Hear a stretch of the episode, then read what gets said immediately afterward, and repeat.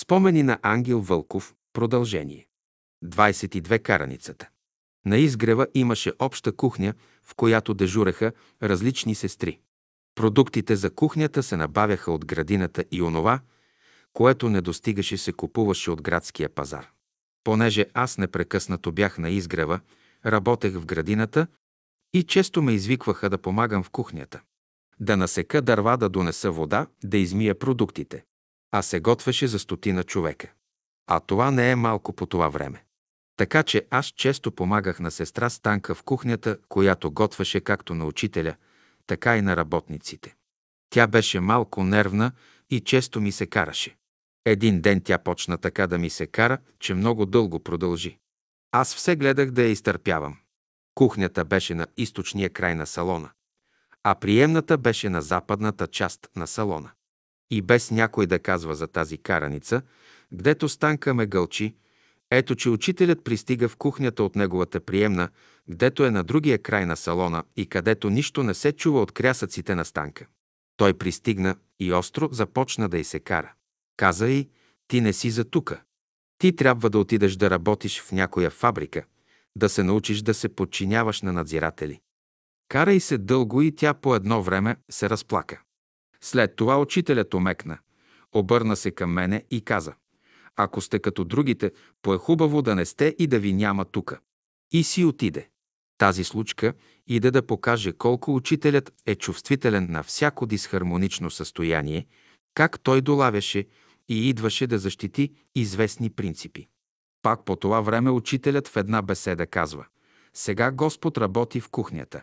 А в кухнята работехме само аз и сестра Станка. Като чух това, аз малко се изправих. Учителят, като видя това, продължи. Сега Господ работи в кухнята и действа с сила и мощ, за да нахрани гладните на изгрева не само с чорба, но и с Словото Божие. Като чух това, аз леко се свих и разбрах, че тук на изгрева трябва да бъдем работници на нивата Господня. 23. Алхимията. Вие сте чули и чели как в миналите векове хората са търсили да намерят елексира на живота, за да се подмладят и да останат вечно млади и безсмъртни. Търсили са и скъпоценният камък, чрез който могат да превръщат елементите един в друг, желязото да го превърнат в злато. Но никой не е успял да се домогне до тайните на алхимията. На изгрева ние също коментирахме тези легенди от миналия век и веднъж на поляната запитах учителя, учителю, какво ще ни кажете за алхимията? Съществува ли тя или е само легенда? Когато дойде време да говорим за алхимията, ще ти кажа моето мнение по този въпрос. Мина известно време и ето ние сме събрани в общия клас в сряда в 5 часа сутринта. Учителят говори върху алхимията, на какви принципи се основава. След като завърши беседата, застана прав на амвона. На жилетката той имаше златен часовник и сребърен ланец, който му беше около врата, минаваше отпред през една брошка на ризата – и отиваше в джоба на жилетката му, където беше часовника му. Имаше една брошка, която пристягаше ризата под брадата му. Той застана пра и каза, гледайте сега какво аз ще направя. Както е застанал прав, вдигна ръцете си, тури ги отзад на врата и почна да опипва сребърният ланец. Пръстите се движеха постепенно надолу по ланеца. Там, където минаваха пръстите му ланеца от сребърен се превръщаше на златен. Пръстите се движеха надолу до часовника. Видяхме как този сребърен ланец, който с години висеше на врата на учителя за броени секунди, и по-малко от една минута се превърна от сребърен в златен. И до края на живота му си остана златен. След като си замина учителят, приятелите го прибраха като реликва от учителя, но след процеса 1957-1958 година след един донос на един жител на изгрева властите направиха обиск и прибраха часовника на учителя с златния ланец. Изчезна и не се видя вече. А ние видяхме какво значи алхимията в ръцете на великия учител. 24 недоволството. Един ден бяхме на обяд в трапезарията. Нахранихме се и преди да излезнем от помещението, учителят измежду другото каза това. Някога българите са направили едно голямо добро на Господа и Господ чрез мен се реваншира. Аз правя на българите добро, а те ми цапат лицето с лайна. Но въпреки това, аз пак ще им го направя това добро, защото Духът Господен изисква това. Българите след хиляди години ще видят и разберат какво добро съм им направил. Ние стояхме и не можехме да повярваме. Българското общество, църква и държава водеше злостна кампания на клевети срещу учителя. Бяха недоволни от него. На изгрева също имаше недоволни хора от него, понеже не им угажда и не им изпълнява понякога техните човешки приумици.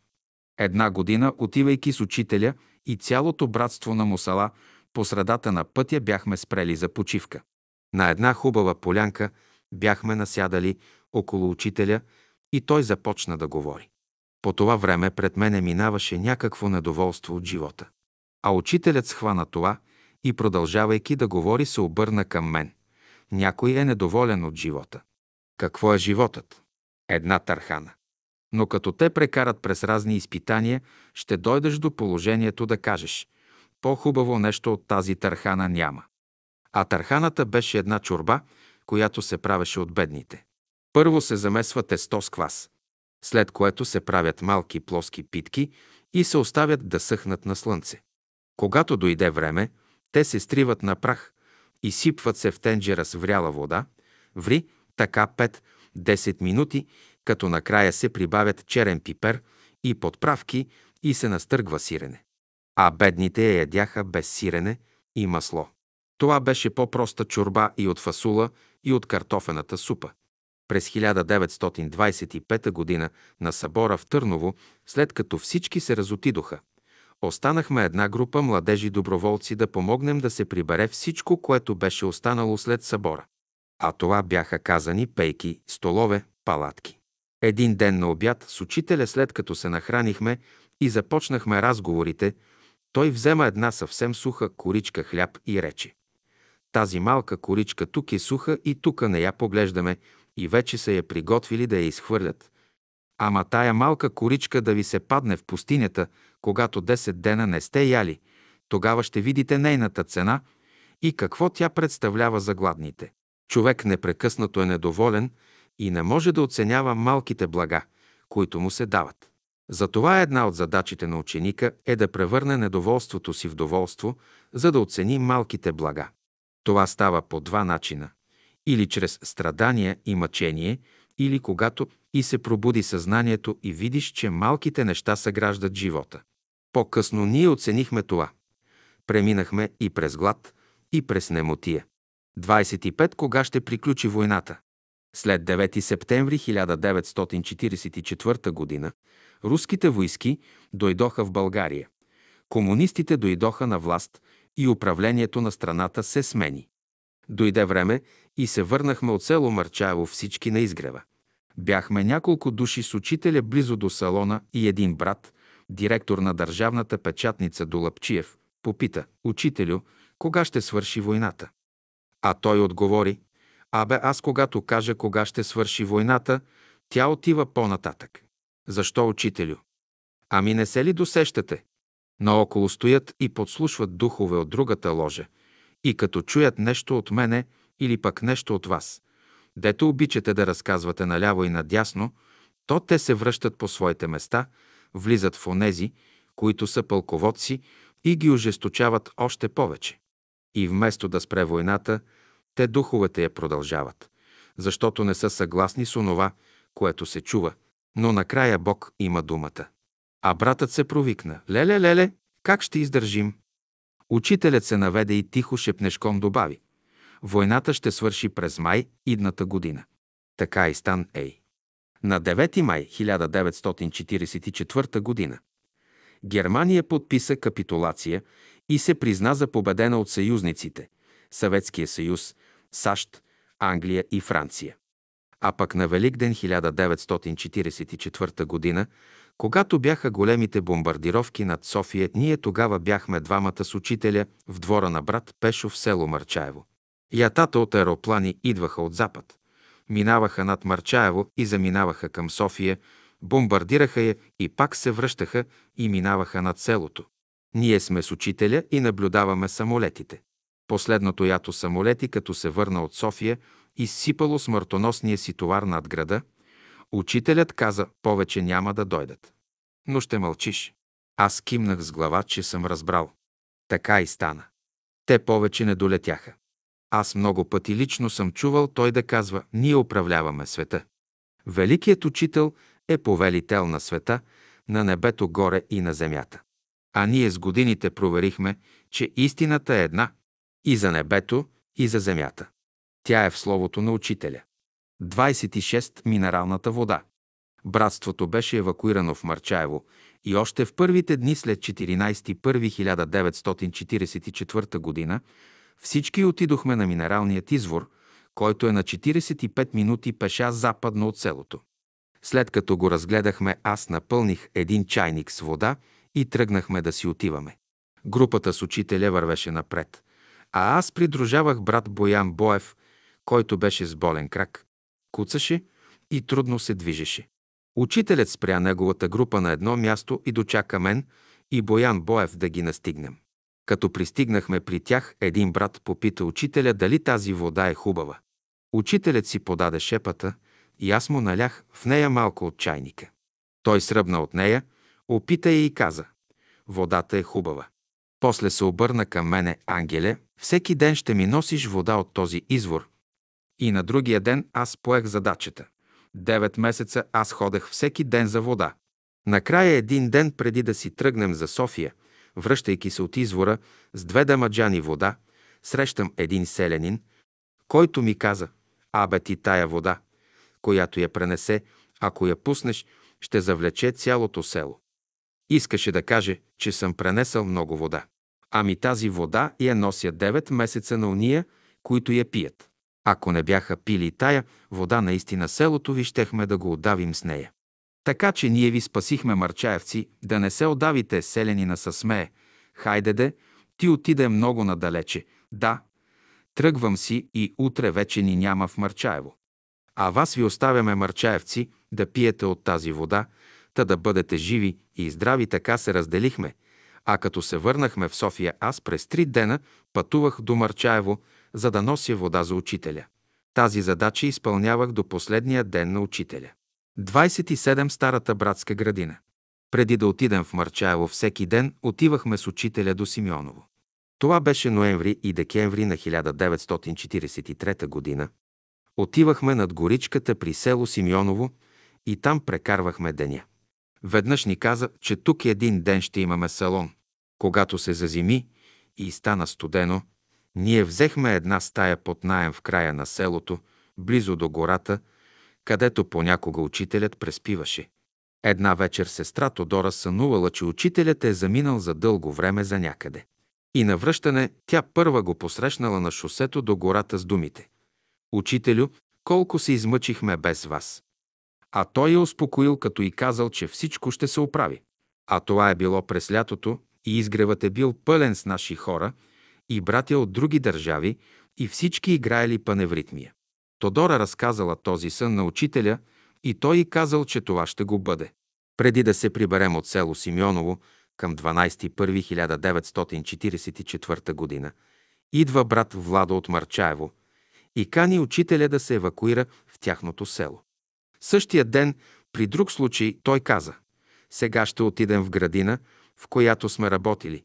Това е нашата стара и прастара градина, в която сме работили по времето на Христа. Аз не разбрах какво искаше да каже. И действително, на 14.1.1944 година Славчо Печеников откарва с колата си учителя в село Марчаево в дома на брат Темелко Стефанов. Но като отидохме в селото и пристигнахме в дома му, то дъщерята на брат Темелко Косена на няколко пъти е сънувал учителя и той я предупреждавал, че ще им дойде на гости. Той няколко пъти я посещавал в старата им къща и тя отивала да иска от майка си столче, за да може учителят да седне на него. А майката се чудела на тези приумици на малката си дъщеря. Така че ние пристигнахме там и това се оказа, че това е било градината, в която сме работили с учителя преди 2000 години. Ние бяхме се настанили в дома Темелков и веднъж една сестра запита. Учителю, ами кой е брат Темелко от миналото? Как кой? Та не се ли досещате? И не виждате ли? На времето той даде думът си на Христа, само за една вечер за Пасхата Господня. А сега брат Темелко даде дома си не за една вечер, а за много вечери, чак до 9 месеца. Всички се огледахме и чак тогава схванах къде се намираше нашата предишна стара и прастара братска градина, в която бялото братство е работило. В тази градина бяхме отново и тук учителят даде последните слова, отпечатани в трите томчета Заветът на любовта. 28 прероденият син. Темелко имаше син Костадин, който бил войник и участвал в нелегална комунистическа група, която трябвало да изнесе оръжие от склада на казармата на партизаните комунисти. Изнесли веднъж, но се върнал още веднъж в склада, но там го хванали, арестували го, измъчвали го да издаде другарите си, но той дума не продумал. Накрая зверски го убили и го закарали при Темелко, за да го погребе. Той отива на изгрева при учителя и плаче за убития си син. Учителят го успокоява. Считай, че е бил на фронта и на война са го убили. Той като се връща на село, продължил да скърби за убития си син и да ридае дни наред. Обаче учителят се явява на дъщеря му. Кажи на баща си да не плаче, защото само след една година ще повикам и царя при себе си. И действително след една година царят се помина.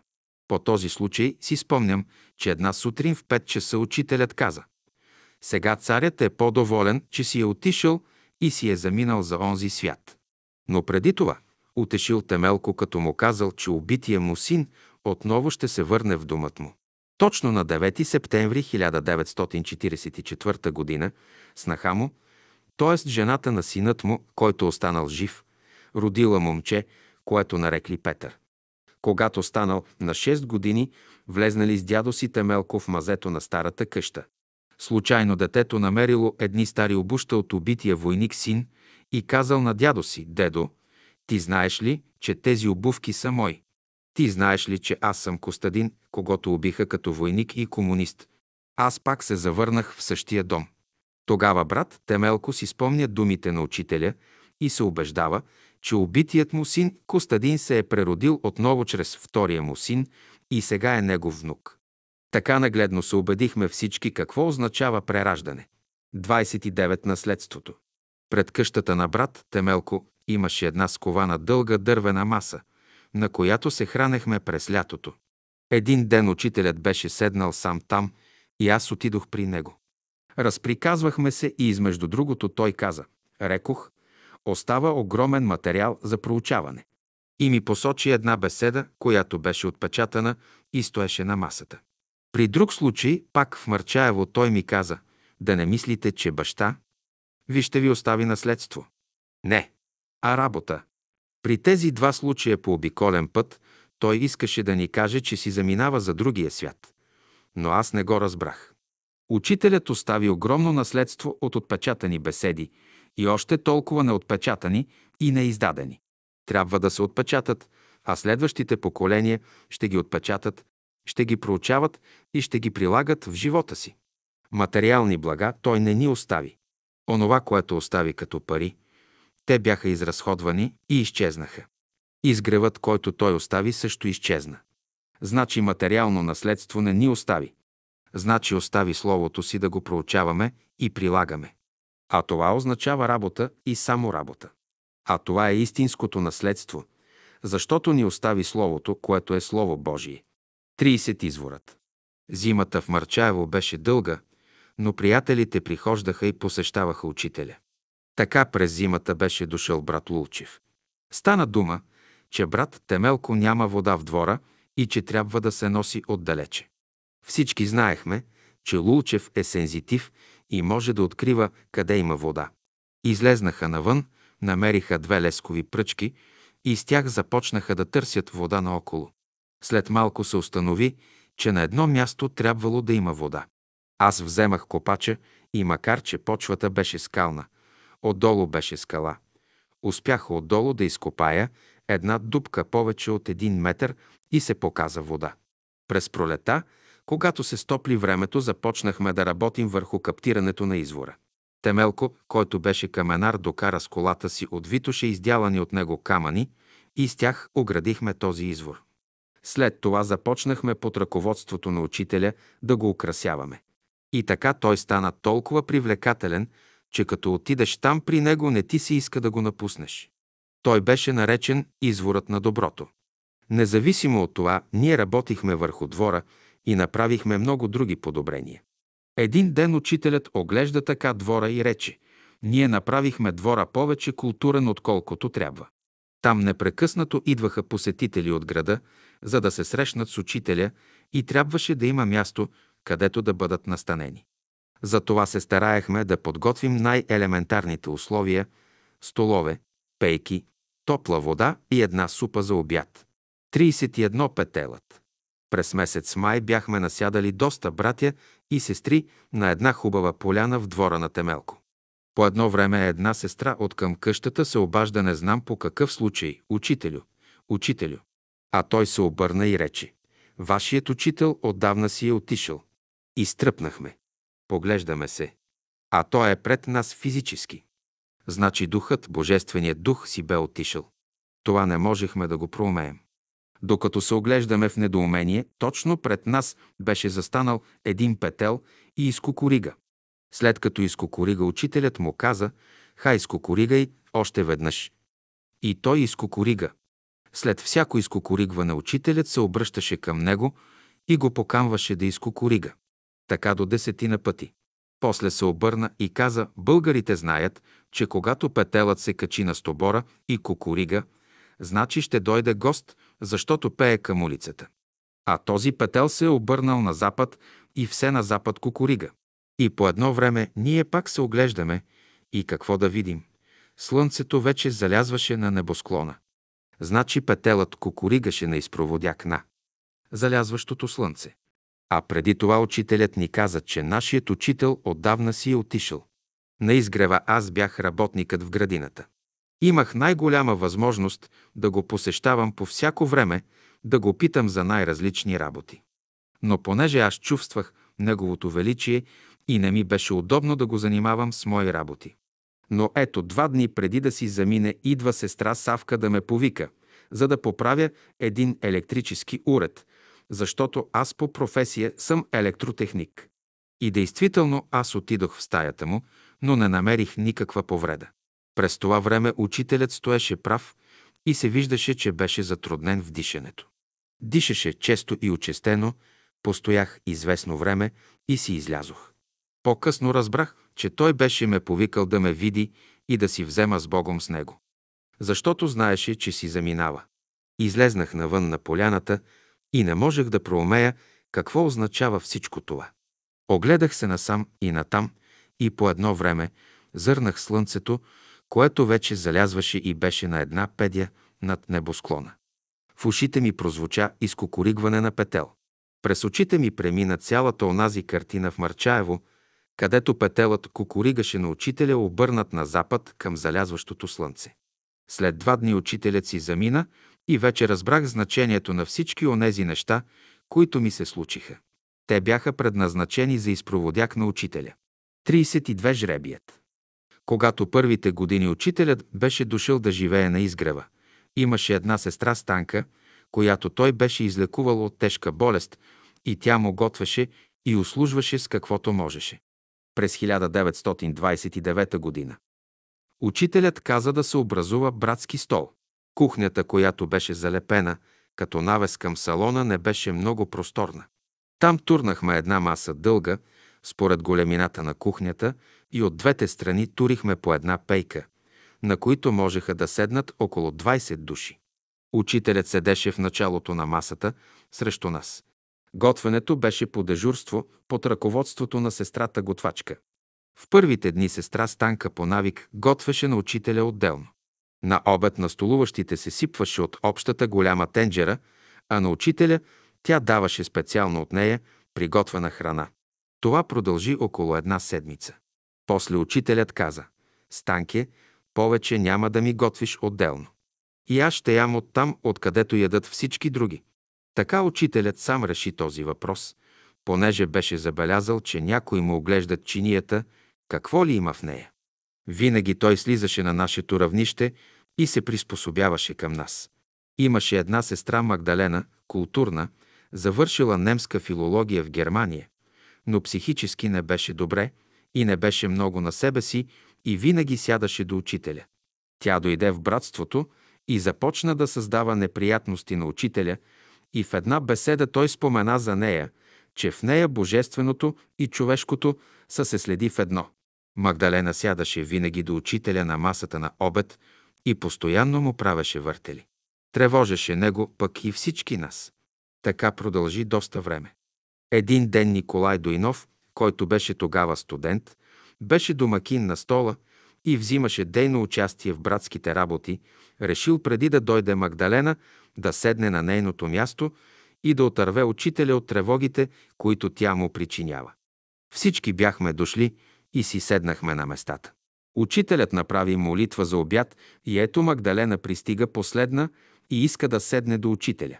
Но там вече седеше Николай. Тя вдигна гюролтия на Николай, започна да вика, да се кара, а той не става. Стана цяла суматоха.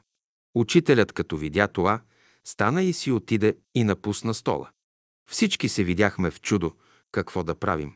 Най-после Николай отиде при учителя да се извини и го помоли да дойде на обяд. Той му казал така.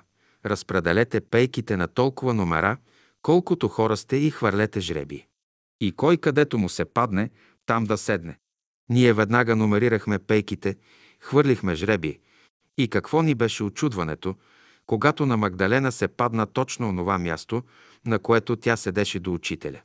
Тогава всички се примирихме и тя продължаваше да седи до учителя. Често пъти тя ловко посягаше и взимаше от чинията на учителя нещо и веднага го туряше в устата си. Ние виждахме това, негодувахме, но помнехме жребият и мирувахме. Един летен ден се хранехме вън на масите пред салона. Пред учителя, освен яденето, бяха турили една салата от чушки и домати. А Магдалена, както седеше до учителя крадешком и ловко посегна и грабна една чушка от салата и набързо я натика в устата си. Но чушката се оказа много лютива и тя като отвори уста и почна да пищи, почна да плюе на земята. Потекоха и лиги и сълзите й текат обилно. А учителят се превиваше от смях, както и всички присъстващи. Веднага след тази весела случка на излизане учителят каза «Аз съм най-големият мъченик между вас». 33. Кои са безсмъртните? При един друг случай, пак на излизане от трапезарията, учителят каза «Всички, които сте тука, сте от безсмъртните». И в този момент аз веднага се огледах и се взрях да видя кои бяха там. Останаха в памета ми Тодора Юрданова, Наталия Чакова, Катя Грива, доктор Иван Жеков и съпругата му Йорданка. А бяха 15-20 души всички, но другите ги забравих. Един хубав пролетен ден на двора на изгрева една група младежи уравняваха земята с лопати и гребла. Участие взимаше и учителят. До нас дойде един млекар от село Дървеница, който ни носеше мляко, дядо Митю, застана отстрани и наблюдава работата. След като всичко беше привършено и учителят се прибра в стаята си, дядо Митю се обърна към нас и рече «Гледате ли този старио?» Ставаше дума за учителя. На всички ще ви докара акъла. След това си вдигна гюма на рамо и си тръгна. След като се върнахме от Марчаево след евакуацията, то в малкия салон трапезария имаше и двама външни работници. Трябваше няколко души да преместят един шкаф, който беше доста голям.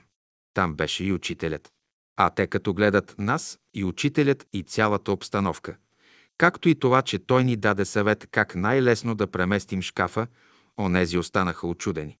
След като учителят си отиде, единият от тях се обърна към нас и рече «Всички да ви стопят и претопят. Тук, където сте на изгрева, не можете да направите един човек като Дънов. Тогава една сестра се обади. И да ни претопят, ние сме от безсмъртните и ще останем живи. А онзи отговаря, какви безсмъртни сте вие, та вие не можете да пренесете един шкаф, че дори викнахте и нас да ви помогнем. Ако не беше Дънов да ни каже как да го преместим, още ще си стои шкафа тук пред вас.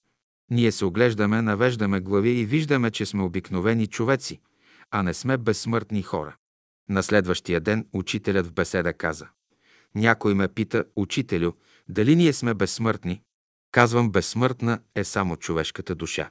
А човек, слезнал на земята от земя, е създал тялото си и като си замине земята, отново прибира тялото му. Но остава човешката душа, която ако иска да бъде безсмъртна, трябва да направи общение с Божествената душа. Ние помним случката от предишния ден. След някое време един от присъстващите в трапезарията в оня ден, когато учителят рече, че сме безсмъртни, дойде му време и си замина. Погребахме го. Върнахме се и направихме обща молитва за него. Човешката душа трябваше да направи общение с Божествената душа, за да се обезсмърти. 34 чудесата. Веднъж брат Йордан, бояджията, се среща с учителя пред приемната. В момента са били само двамата и той го пита. Учителю Христос на времето правеше чудеса. Направи и ти някое чудо, та да видим, че и ти можеш да правиш такива. Учителят нищо не му казва, но го оставил долу да чака пред приемната. А той по дървените стъпала се изкачил в горната си стая, като му казал, че ще се върне скоро. Йордан го чака да се върне по стълбите при него. Каква му била изненадата, когато видял, че учителят иде и се задава от към поляната. А друг изход, освен стъпалата, до които Йордан стои няма. Учителят може да излезе от стаята си, единствено да слезе по стълбите така, както се качва по тях.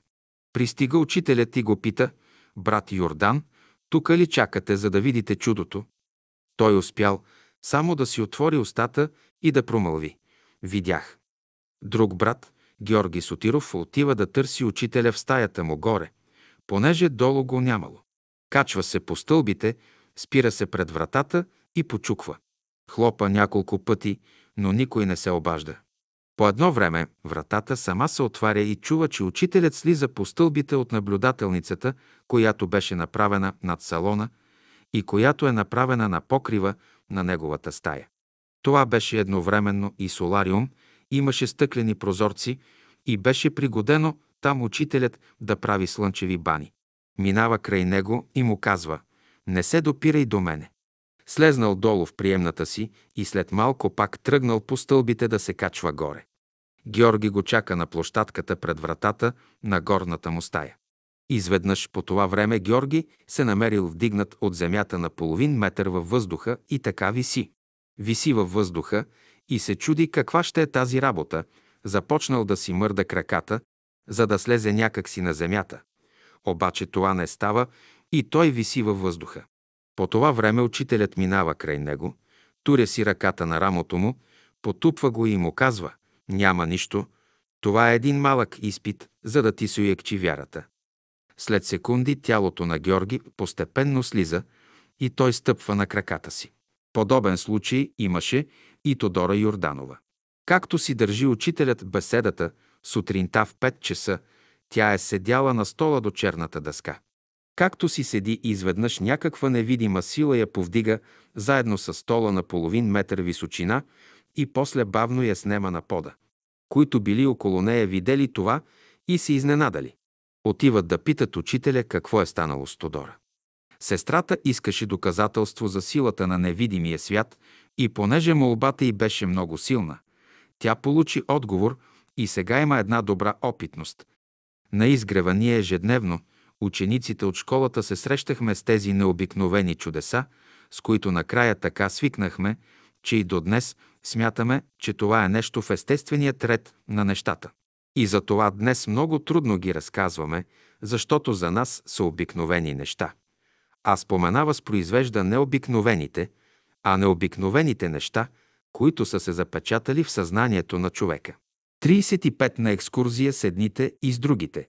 Един ден учителят предал на брат Борис Дряновски да съобщи на мен, на брат Боян Боев и на Цеко Матов Етугов, да се приготвим и сутринта на другия ден, в три часа през нощта да бъдем пред салона готови да отидем на Витуша с учителя.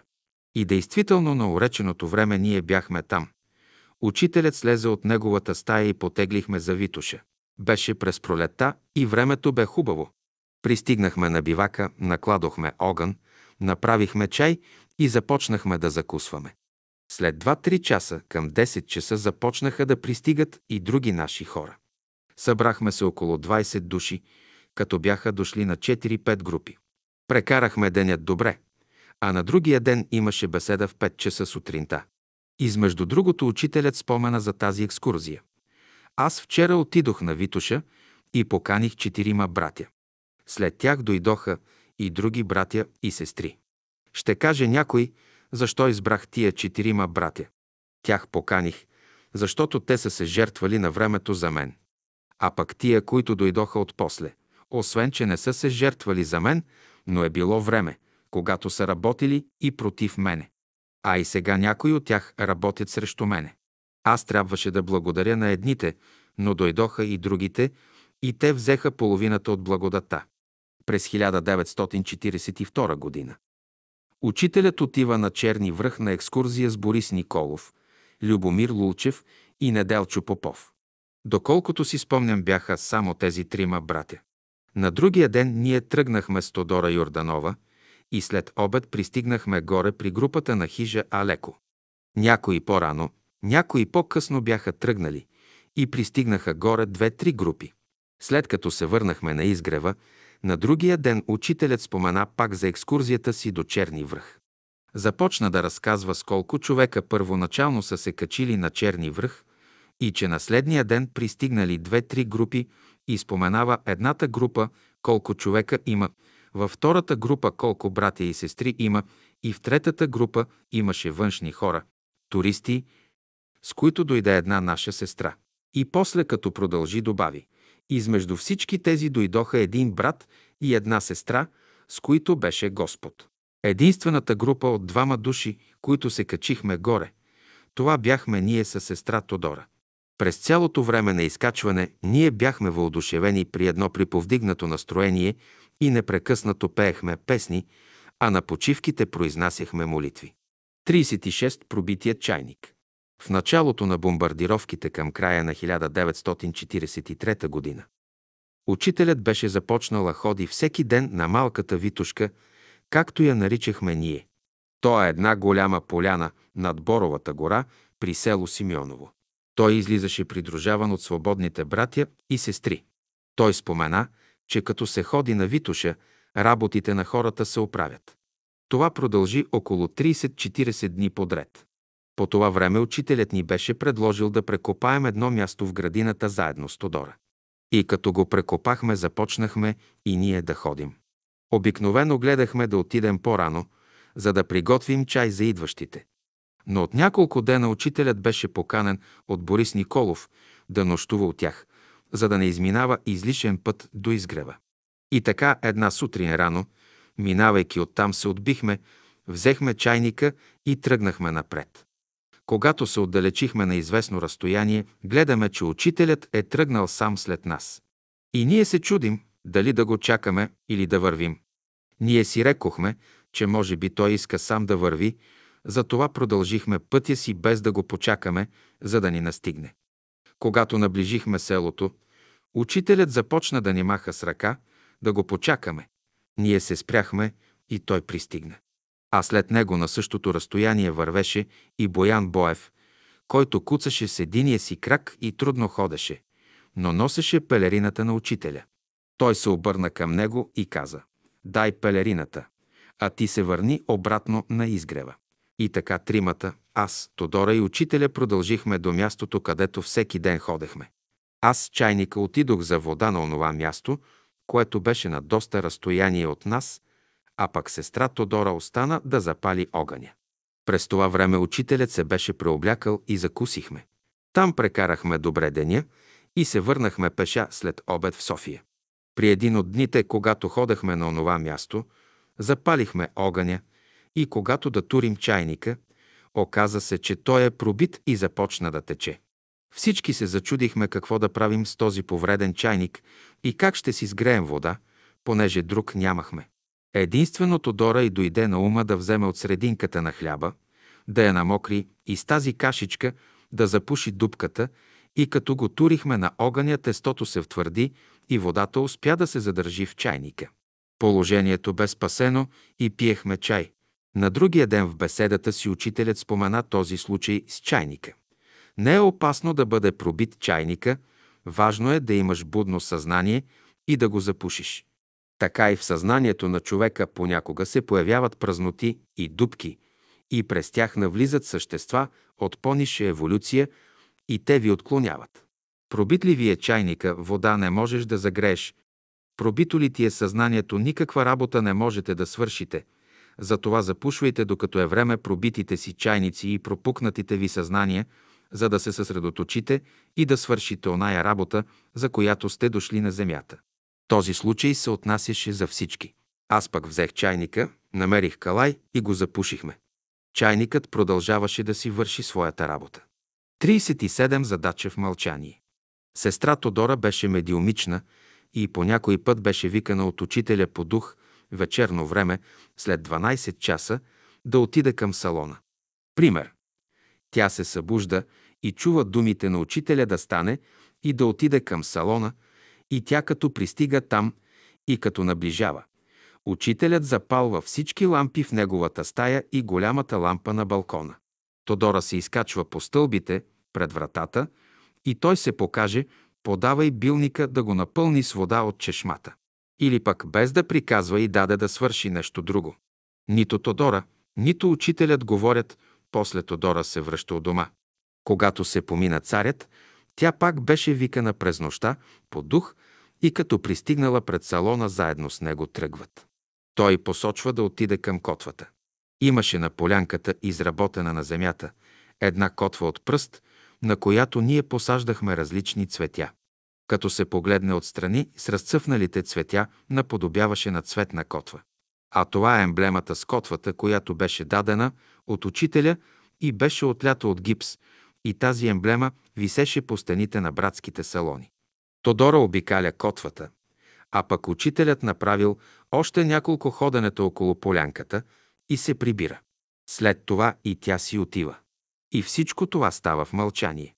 След време Тодора запитва какво означаваха тези задачи в мълчание. Тогава учителят ти обяснил, едни бяха решили посред нощ да нападнат изгрева и като запалихме лампите навсякъде, те разбраха, че сме будни и не посмяха да ни нападат. Втория път царят си замина и беше дошъл да ме пита какво да прави по-нататък. Търсеше истината и аз трябваше да му я покажа и за това ти застана до котвата, за да му я покажеш.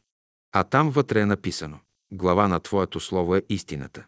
Значи да се добере до истината, трябва да премине през Словото. А той тук, като цар, не искаше да го чете. Трябваше да му покажем пътя, който водеше от изгрева към невидимия свят. Това го направихме двамата с теб.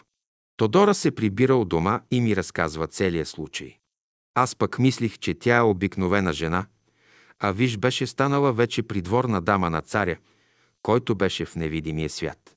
И такива работи имаше на изгрева. 38. Сестрата През 1938 година, през месец януари сутринта, след школната беседа в сряда учителят беше излязъл вън пред салона. Около него бяхме около десетина души.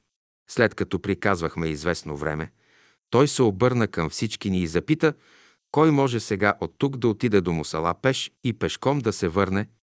След този разговор Тодора веднага ми каза да отидем ние до Мусала. Аз се съгласих и решихме тази задача да я изпълним. Стегнахме се и потеглихме вечерта пеша до Самоков. Цяла нощ пътувахме пеша и на другия ден пристигнахме на хижата. Преди да достигнем самата хижа, снегът там беше много дълбок и Тодора доста се поизмори. Колкото отиваме по-нагоре, снегът ставаше по-дълбок. Към хижата беше вече до кръста. Аз вървя напред, а тя след мене по направените от мен отъпкани стъпки. Като стигнахме на хижа му села, Тодора беше видимо доста уморена. На хижата нямаше никакъв турист, а хижарите се чудеха как сме могли да пристигнем в такова зимно време. Вечерта пренощувахме и сутринта потеглихме към върха му села. За нагоре нямаше никаква пътека. Всичко беше покрито с сняг. Хижарят ни посочи откъде можем да минем направо, защото пътека не се виждаше. Вървейки нагоре по едно време, Тодора хлътна с единия си крак до кръста в преспата. Аз отдалеко предпазливо да не хлътна и аз си подадох ръка и я изтеглих. Преди да стигнем на върха по хребета имаше опънато телено въже, по което ние се придържахме, за да преминем това разстояние. Тук пътека нямаше, а склона е отвесен. а от другата страна е пропаста. Бавно стигнахме до наблюдателницата на връх Мусала. Пазачите на наблюдателницата бяха мъж, жена и 6-7 годишно момиченце, които ни посрещнаха много любезно. Като ни видяха, се изумиха как можахме в това зимно време да се качим горе. Посрещнаха ни много любезно, направиха ни топъл чай споделиха. Тук от два месеца никой не е идвал. Вечерта преспахме там и сутринта тръгнахме и така се върнахме обратно в София. Като пристигнахме на изгрева пред салона, учителят беше навън на балкона и ни чакаше. По такъв начин завършихме благополучно задачата, която ни бе възложена от двама ни. Сестра Тодора героически издържа на изпитанията. А тогава не бяхме екипирани, както сега са екипирани туристите. Тодора беше с пола и с едно пълто и туристически обувки. Сега може ли някоя жена с по-лазимно време да се качи на мусала и да преброди дебелия сняг? Ако може да ми се обади. След една седмица учителят организира една група от 5-6 души за екскурзия до мусала.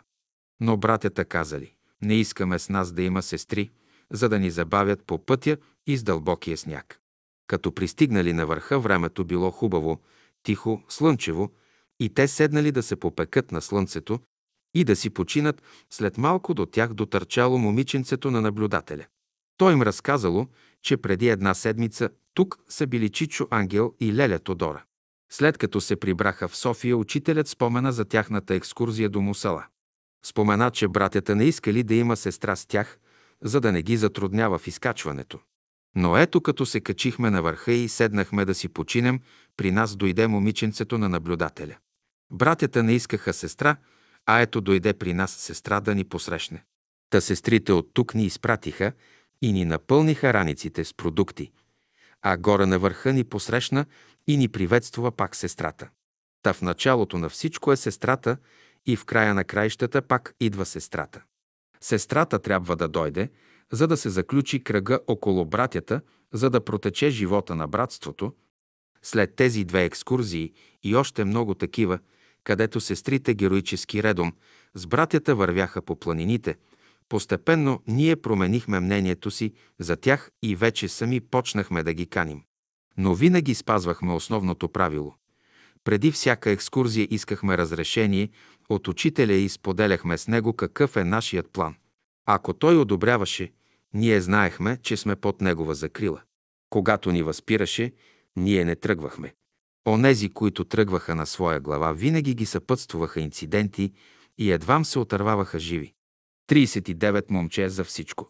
През време на бомбардировките в края на ноември и декември 1943 г. времето беше хубаво и ние ходехме на малката Витушка, както я наричахме, местността зад Симеоновската Борова гора. Имаше една хубава и доста голяма поляна.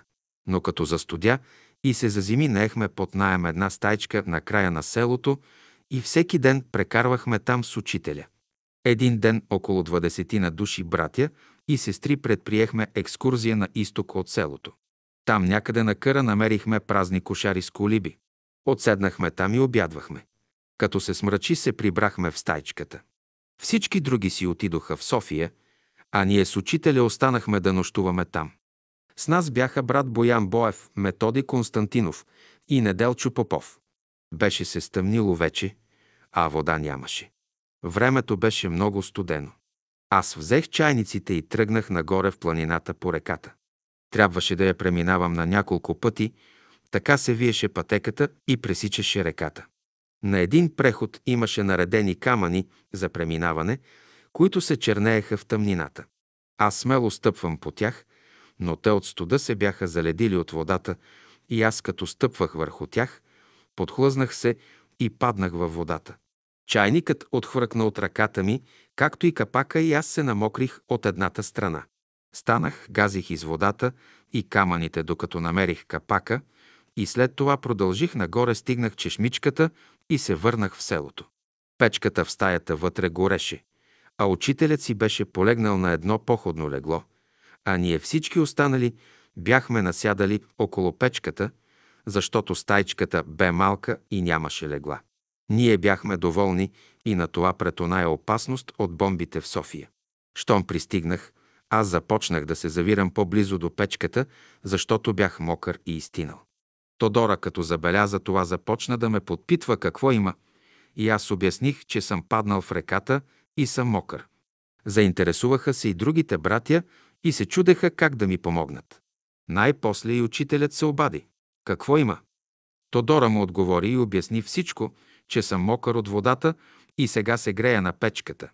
Учителят помълча малко и каза, Ангел сега ще си каже, защо и аз не съм като Цеко, че да си хвана работа държавна, че да си печеля пари.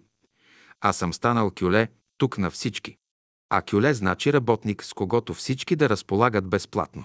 А брат Цеко беше електротехник, като мене, бяхме завършили един и същ техникум по електротехника във Варна.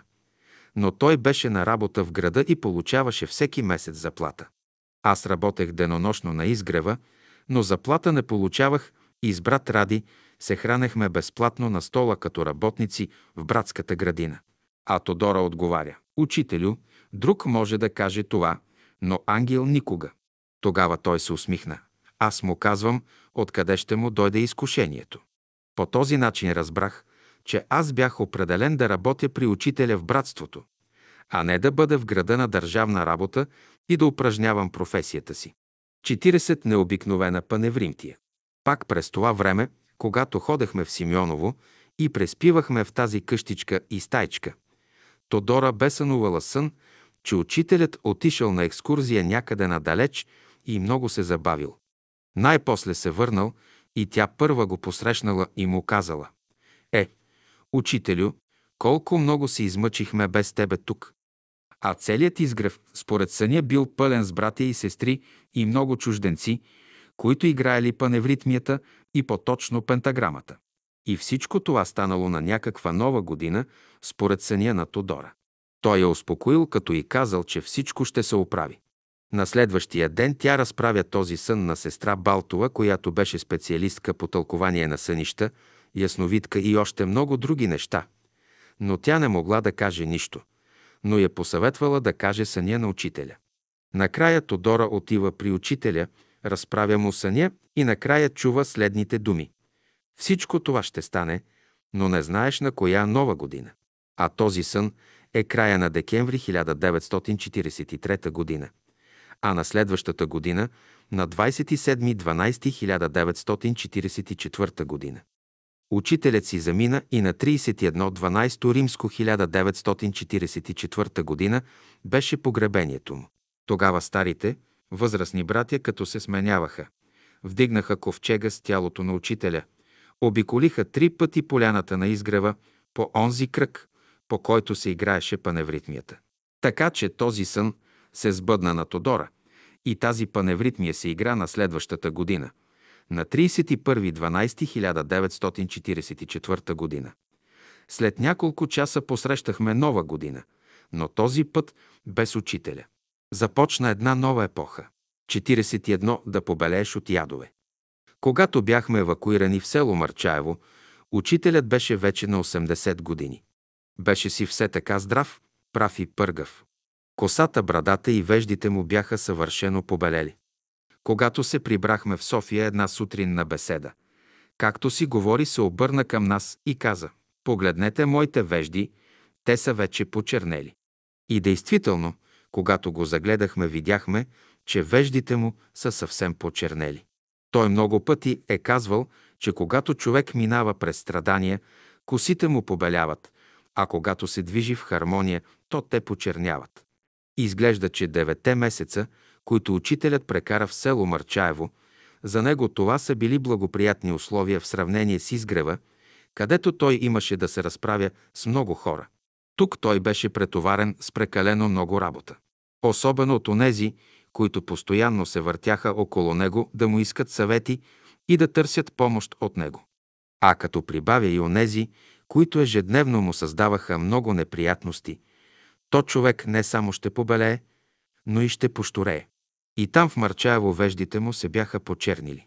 Приятелите, които четяха западна и източна литература, в която се пишеше, че великите учители на човечеството са вечно млади и са безсмъртни, то като наблюдаваха учителя как старее с тях, много пъти се изкушаваха дали той е учител или не.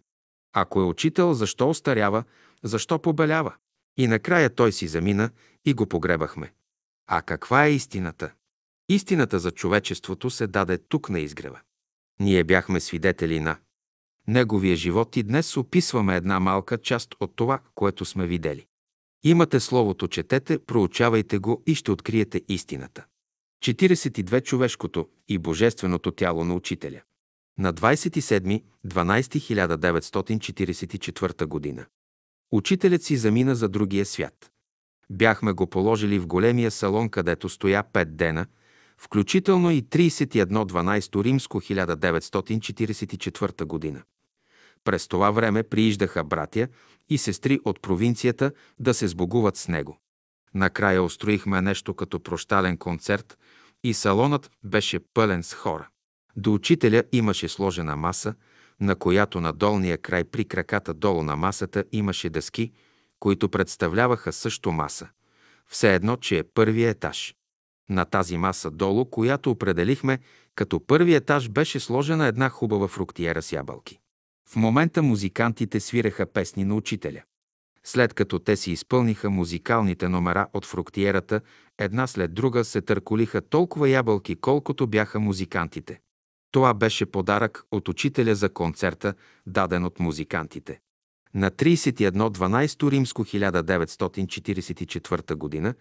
ковчегът с учителя бе вдигнат на ръце, обиколиха с него полянката и се запътиха към градината – там където беше изкопан гроб за тялото му и където бе положен.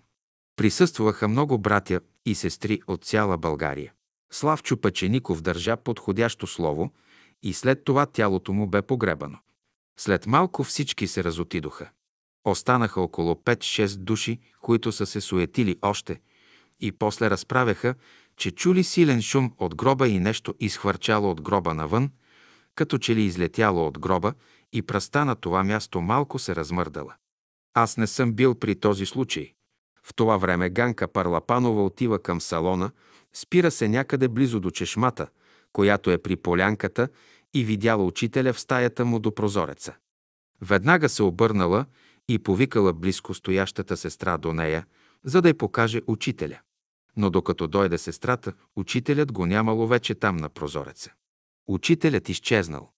На едно място в беседите бях намерил следното. Един учител, заровете го в гроба. Ако след три дена го намерите там, той не е учител, вероятно при този случай, той веднага е излязал от гроба. Сега за какво става дума? Ние знаем, че има човешко тяло, че онзи, който си е изградил, притежава и духовно тяло, което е невидимо за обикновените човешки очи. Човек умира, полагат му тялото в гроба и в земята, а духовното тяло отлита в небесните селения. Това се отнася за ученика, който с физическото си тяло има и духовно тяло, което е изработил съзнателно през своя живот като ученик. А за учителя се отнася, че освен човешко тяло, има духовно тяло, има и божествено тяло. Духовното и божествено тяло на учителя не влизат в гроба. Той ги изтегля предварително. Това ще го намерите в Словото му. Тук става въпрос за съвсем друго нещо. Дали тялото, което беше погребано на учителя, той го е оставил там, да премине през целия онзи процес, през който минават всички човешки тела, положени в земята, като на края на процеса остават само череп и кости. За това става въпрос. И остава големия въпрос – дали учителят си е разградил тялото, физическото тяло, което е положено в гроба, и да го е извлякал оттам в този момент, когато приятелите са чули онзи шум и че нещо излиза от гроба. Ето това е голямото изкушение, както за окултистите, така и за учениците от школата на учителя. Не забравяйте и това, че учителят държеше за естествения порядък в природата. Той имаше родители, които го родиха и премина през всички етапи и след това учениците му го погребаха на изгрева но разрешението на загадката ще намерите в словото му. 43. Телеграфистът и телеграмата.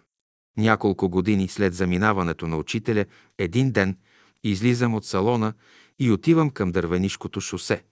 На пътя срещам един непознат човек, който случайно ме запита нещо и поведохме разговор. От дума на дума заговорихме и за погребението на учителя. Тогава ние искахме да го погребем в градинката на изгрева, но властта се противопостави. Затова ние отнесохме въпроса до Георги Димитров, който в момента беше в Москва. На времето учителят го е спасил, когато полицията го е подгонила и той се е скрил при учителя, минавайки през капандурата на къщата близнак, като на другия ден бил преоблечен в женски дрехи и със сестрите бил изведен от дома къща близнак на улица Опалченска, 66. Тогава този случайен човек каза Аз бях телеграфиста, който предаде телеграмата до другаря Георги Димитров, с която се искаше разрешението господин Дънов да се погребе на изгрева. Него ден имах един куп телеграми. Ние, когато предаваме телеграмите си по радиото, чуждите противникови станции нагласяват техните станции на такава вълна, на каквато предаваме и ние, и произвеждат и бълват в ефира голям шум и ни пречат. Започнах предаването на телеграмите, а се чува голям шум, бучене, стремят се да ни заглушат. Когато дойде време да предам телеграмата за погребението на господин Дънов, като че ли по някаква заповед всичко замлъкна. Предадох и приех отговора тихо, и след това всичко пак гръмна и забуча. Е, това не беше в моите възможности да си го обясня как става това. Казвам му, за мене до някъде е обяснимо. Учителят казва, аз съм господар на дявола, приятел на ангелите и син на Бога. Христос казва, и целият свят в лукава го лежи. Сега учителят казва, Господ днес управлява света чрез дявола. Някога е имало война между черното и бялото братство и черното е надвило. Затова днес Господ управлява света чрез черното братство. Щом учителят е господар на дявола, той е господар и на света. Аз много пъти съм чул лично от него, където той казва «Ние управляваме света». Тогава, щом учителят му заповяда, дяволът ще намери свои легиони духове и ще застанат пред тия станции и ще им се дадат пречки за десетина минути, докато се предаде телеграмата и после пак ще ги остави да си работят по предишния начин. Ето ви едно разумно обяснение за един важен въпрос. 44. Мястото на учителя. Защо избрахме това място за погребение на тялото на учителя? Там, където го положихме, преди това място беше лозе. Една година преди бомбардировките над София учителят започна всеки ден да отива в лозето, където имаше една кола дърва стоварена на земята. Не знам по какъв случай бяха поставени тези дърва там. Така че напоследък всеки ден отиваше и седеше на тия дърва и седеше там уединен. Вероятно, защото в градината не идваха никакви хора и тук бе необезпокояван. Така смятахме ние, защото само работниците от градината ходеха там да работим. А това място беше около два декара лозе. В градината по това време беше засят и бостани дините бяха станали доста големи. Един ден минават по пътя от към западната страна на градината стенографката Савка Керемичиева и една гостенка на име Радка от село Тополица, Айтоско. Като го забелязали, те попитали, какво правите там, учителю? Избирам си място и повдигнал една диня малко от земята, като казал, да ви я дам, но още е зелена. Те разбира се нищо не разбрали от това какво е искал да каже, че си избира място. За динята е обяснимо. Трябва да мине време, за да озрее. При други случаи учителят казал пред някои наши хора. Аз като си замина и отида на другия свят от градината ще ви наблюдавам какво правите. Един ден повикал художничката Цветана Симеонова на това място и я попитал, сестра, ти си художничка, това място как ти се вижда? Харесва ли ти? Да, учителю, много е хубаво. Има южно изложение, насреща е Витуша. Отличен изглед. Когато си замина, явиха се онези, пред които учителят беше казал къде и как си е избрал мястото за полагане на тялото му. Има и други разкази, но аз разказах само онези, които аз знам и помня. Другите ще допълнят останалото. 45. Падналият ангел. Когато учителят беше още на земята, ние работехме и ремонтирахме една землянка близо до поляната, в която прибирахме зимнината от онова, което се раждаше в градината на изгрева. Картофи, лук, боб и други неща. Аз бях облечен с една синя престилка и се бях доста изцапал с вар. Трябваше да отида към салона, за да взема нещо. Отивайки там, аз минах край учителя и Симеон Симеонов, които се бяха спрели при втората чешма, която е до пътя и нещо приказваха. Спрях се и аз при тях. Стана въпрос, че много съм си изпръскал с киреч, а Симеон се обръща към учителя и казва «Ангел сега се е изцапал, ама в неделен ден, като се облече с чисти дрехи и се издокара, представлява много хубава картинка». Тогава учителят ме изгледа отгоре до долу и каза «Ангел сега е асистент. Той е бил роден за поет, но се е отказал и загазил. След това се грешил и бил изпратен на земята да поправи грешката си. Ангел си носи името отгоре. Но сега да внимава, да си реши задачата, защото с векове ще седи на земята, докато се изкачи отново горе, откъдето е дошъл. Тук е неизправителен изпит на земята. На мен ми се подкосиха краката и полека-лека си тръгнах. Значи аз трябваше да бъда падналият ангел, който сега трябваше да си издържи всички изпити. Но тук на земята срещнах други като мене паднали, та загазили, и така ни се заплетоха съдбите, че не знам дали ще си издържа изпитите. За това по-късно ще говоря. 46. Неосъществената сватба. Имах един приятел, който се казваше Малчо. Той като студент по философия посещавал беседите на учителя на улица Оборище 14. След беседата много братя и сестри се нареждали един след друг, за да целунат ръка на учителя и всеки го запитвал нещо да му каже за бъдещето. И той искал да попита, но много се стеснявал. Един ден и той се наредил в редицата и си чакал реда. Но приближавайки към него, обхванало го голямо стеснение и не могъл да направи крачка. Учителят забелязал това и му казал «Еладе, еладе!» И той отишъл. «Какво има, кажи?» Казал му учителю, имам една приятелка. Искам да ми кажете нещо за нея. Той помълчал малко и рекал, след известно време ще стане някакъв атентат и бащата на твоята приятелка ще бъде убит и тя ще те напусне и ще се омъжи за друг. И така се случило.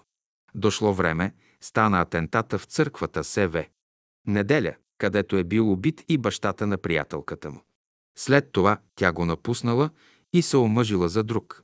А той, когато чул последната новина, излезнал да скита по улиците, дано намери растуха и изведнъж видял, че отишъл чак към Диана Бат, където били само ниви. Легнал в нивата и се загледал в небето, където плували облаци. Тогава си спомнил изведнъж, че учителят, когато му казал какво ще му се случи, миг, преди това погледнал към небето и след кратко съсредоточаване свалил погледа си към него и изрекал горното пророчество. Тогава разбрал, че тази развръзка е била записана на небето и е чакала да дойде онова време, за да се развърже на земята. Станало копитил се, огледал житата и бавно тръгнал към града.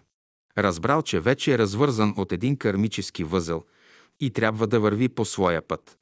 47 погледът на учителя. След като се възвърнахме отново на градината, започнахме да я обработваме, като се грижехме за мястото на учителя.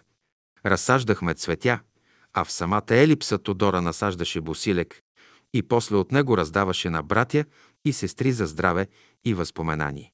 Започнаха да идват много хора на поклонение от София и провинцията.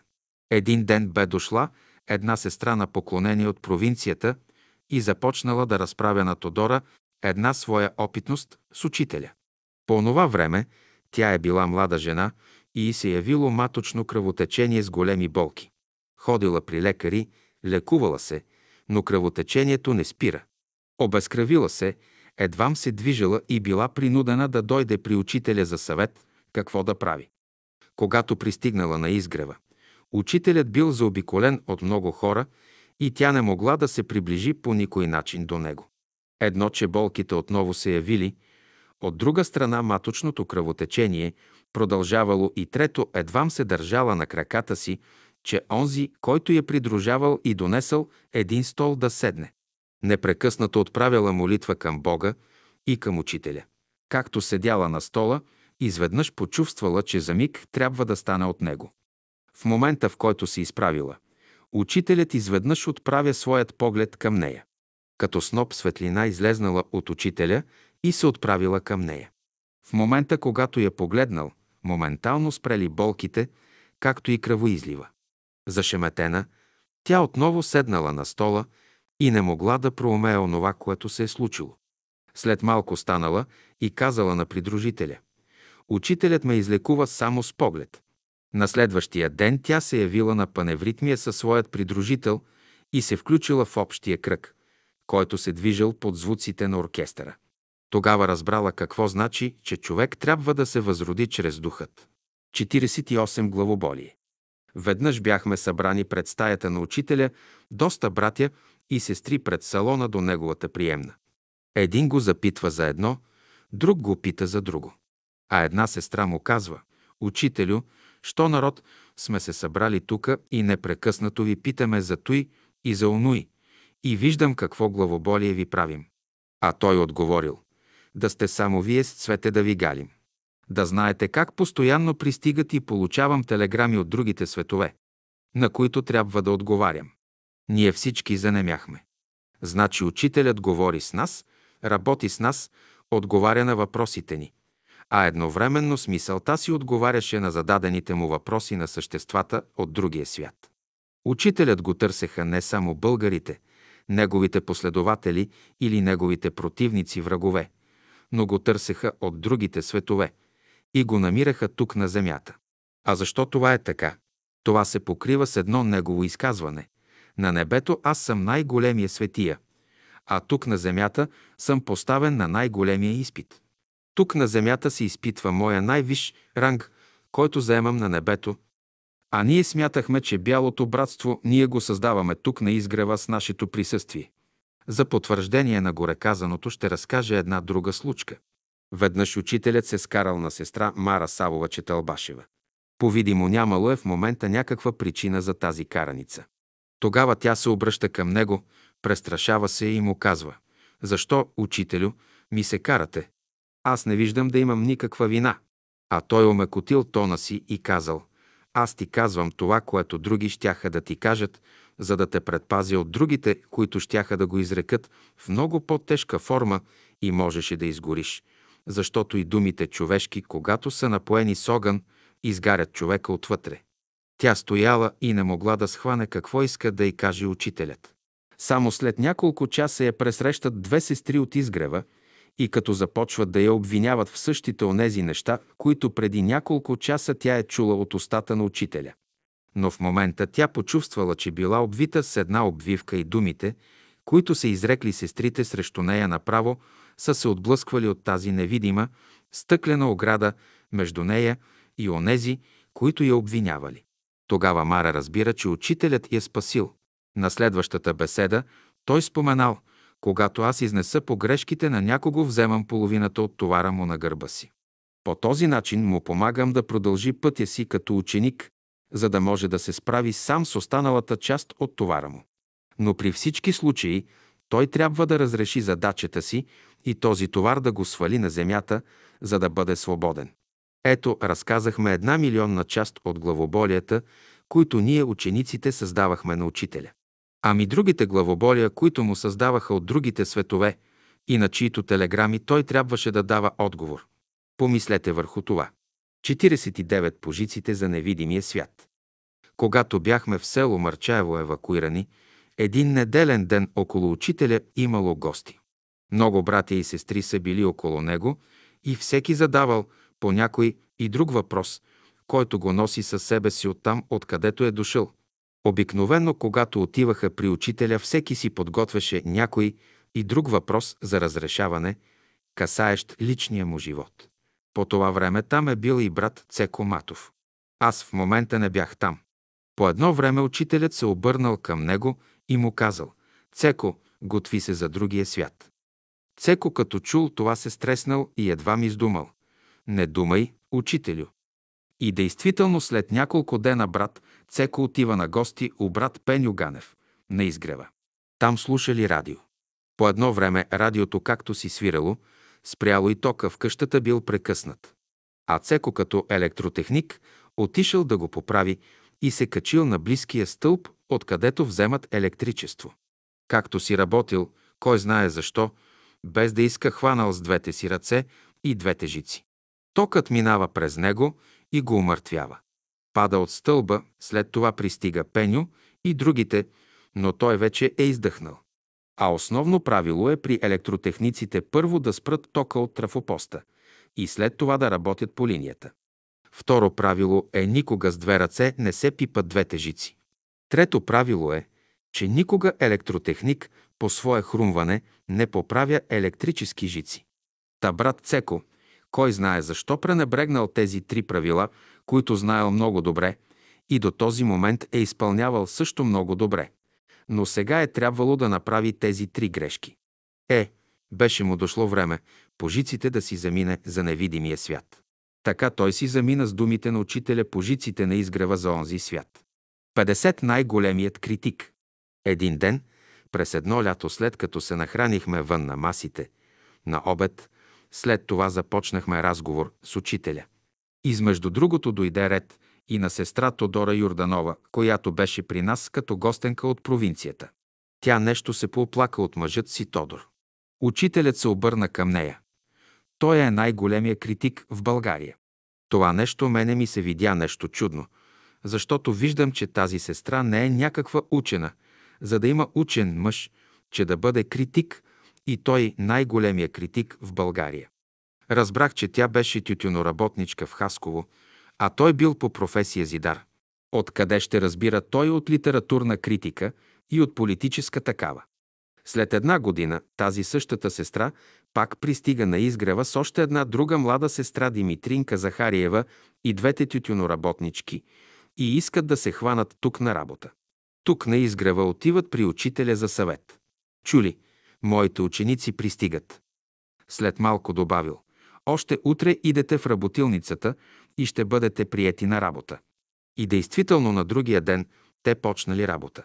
Това е било през пролета. А през лятото те си купили една барачка на изгрева, а пък през есента идва мъжът и Тодор с четирите си деца. На другата година през пролета Тодор, мъжът и отива при учителя и му казва «Учителю, моята жена е много слаба. Нещо боледува. Какво ще кажете, за да й се помогне? Твоята жена не е на своето си място и на своята работа. Ще отидеш да й купиш една малка мутичка и да поработи тук на изгрева в градината и на другия ден Тодор отива, купува една мотичка и заедно с учителя и жена си Тодора отиват в градината, където им било посочено къде да копаят. И тя почнала да копае. А през това време мъжът и Тодор разговаря с учителя на няколко крачки от нея. Тя чува целия разговор. Накрая мъжът и Тодор рекал, «Учителю, ние с тебе двама ще проповядваме, а бодалите нека копаят и работят на изгрева».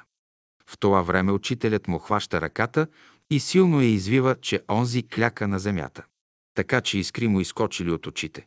Така започна дейността си Тодор на изгрева, като тези искри от очите му в последствие се обърнаха на огнени кълба, които бълваха срещу учителя и братството. 51 Вълкът и болната овца. След известно време те двамата, Тодора и мъжът и Тодор пак отиват при учителя на разговор и за съвет. Тодор отново заявявал, че въпреки, че жена му прекопала половин изгрев с мутиката, все още не е оздравяла. А учителят отговор по същия начин. Тя не е на своето си място, както и на своята си работа. Тодор вдигал рамене и нищо не могъл да разбере. А учителят започнал да му разяснява. Тодоре, тебе жената ще ти се вземе. Тя не е твоя жена. Как да не е моя, като имам четири деца от нея? И те са там в бараката на изгрева гладни и изпокъсани, защото парите не достигат. Учителят замълчал и повече дума не проговорил. Двамата съпрузи си тръгнали и седнали да умуват какво е искал да каже учителят с това, че ще му се отнеме жената. Мислили, мислили и решил, че това може да бъде само умирачка и така тя ще си замине за другия свят. Обаче преди да си тръгнат, учителят им дал по една ябълка и ги изпратил. Оттам те идват при мене и ми разправят какво им е казал учителят. Аз ги поуспокоих, като им казах, че ние не можем да разбираме учителя понякога какво той казва и трябва да се мине дълго време, за да се случи нещото по това случилото се да разберем какво е искал да каже. Ама ще запитате защо те идват двамата при мене да споделят тази работа, а не отидат при някой друг. Е, Това е загадката. Беше отначало загадка за мен, но после ми се разгада и гатанката изкочи с готов отговор и всичко ми се стовари на главата и сега съм с побеляла глава и с дълга коса от тези ядове. Та учителят им беше дал по една ябълка и вместо да бъде ябълка на разбирателството и помирението, тези две ябълки станаха ябълките изкушението на Адам и Ева, че накрая се превърнаха като ябълка за отваряне на Троянската война, която бушуваше тук на изгрева години наред. За нея ще говорим по-късно. Пропуснах да кажа, че когато са били в градината и тя, Тодора копаяла с мотичката, то мъжът и Тодор казал на учителя, че имал нужда от жена. А учителят го запитал. Ти, Тодоре, ядеш ли месо? Отговорил, не ям, защото станах вегетарианец на изгрева. Както си се отвикнал от месото, така ще се отвикнеш и от жената.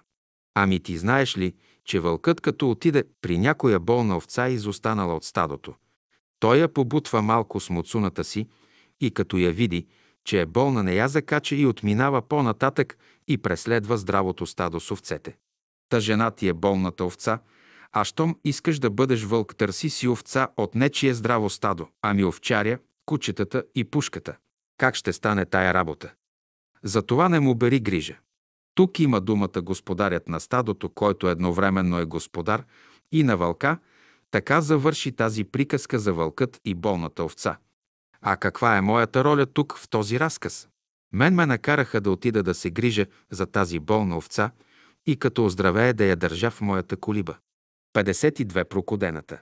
През лятото на 1937 година, както всяка година, отидохме да летуваме на Рила с учителя. Аз отидох с първата група с учителя, за да подготвим лагера, а след това пристигнаха другите. Първите, които бяхме отишли, помагахме на новодошлите да си построят палатките. Особено на сестрите, които не бяха сръчни в това отношение. След няколко дена пристига сестра Станка, която готвеше на учителя и работеше в стола заедно с сестра Тодора. И аз бях този, когато те помолиха да им построи палатките.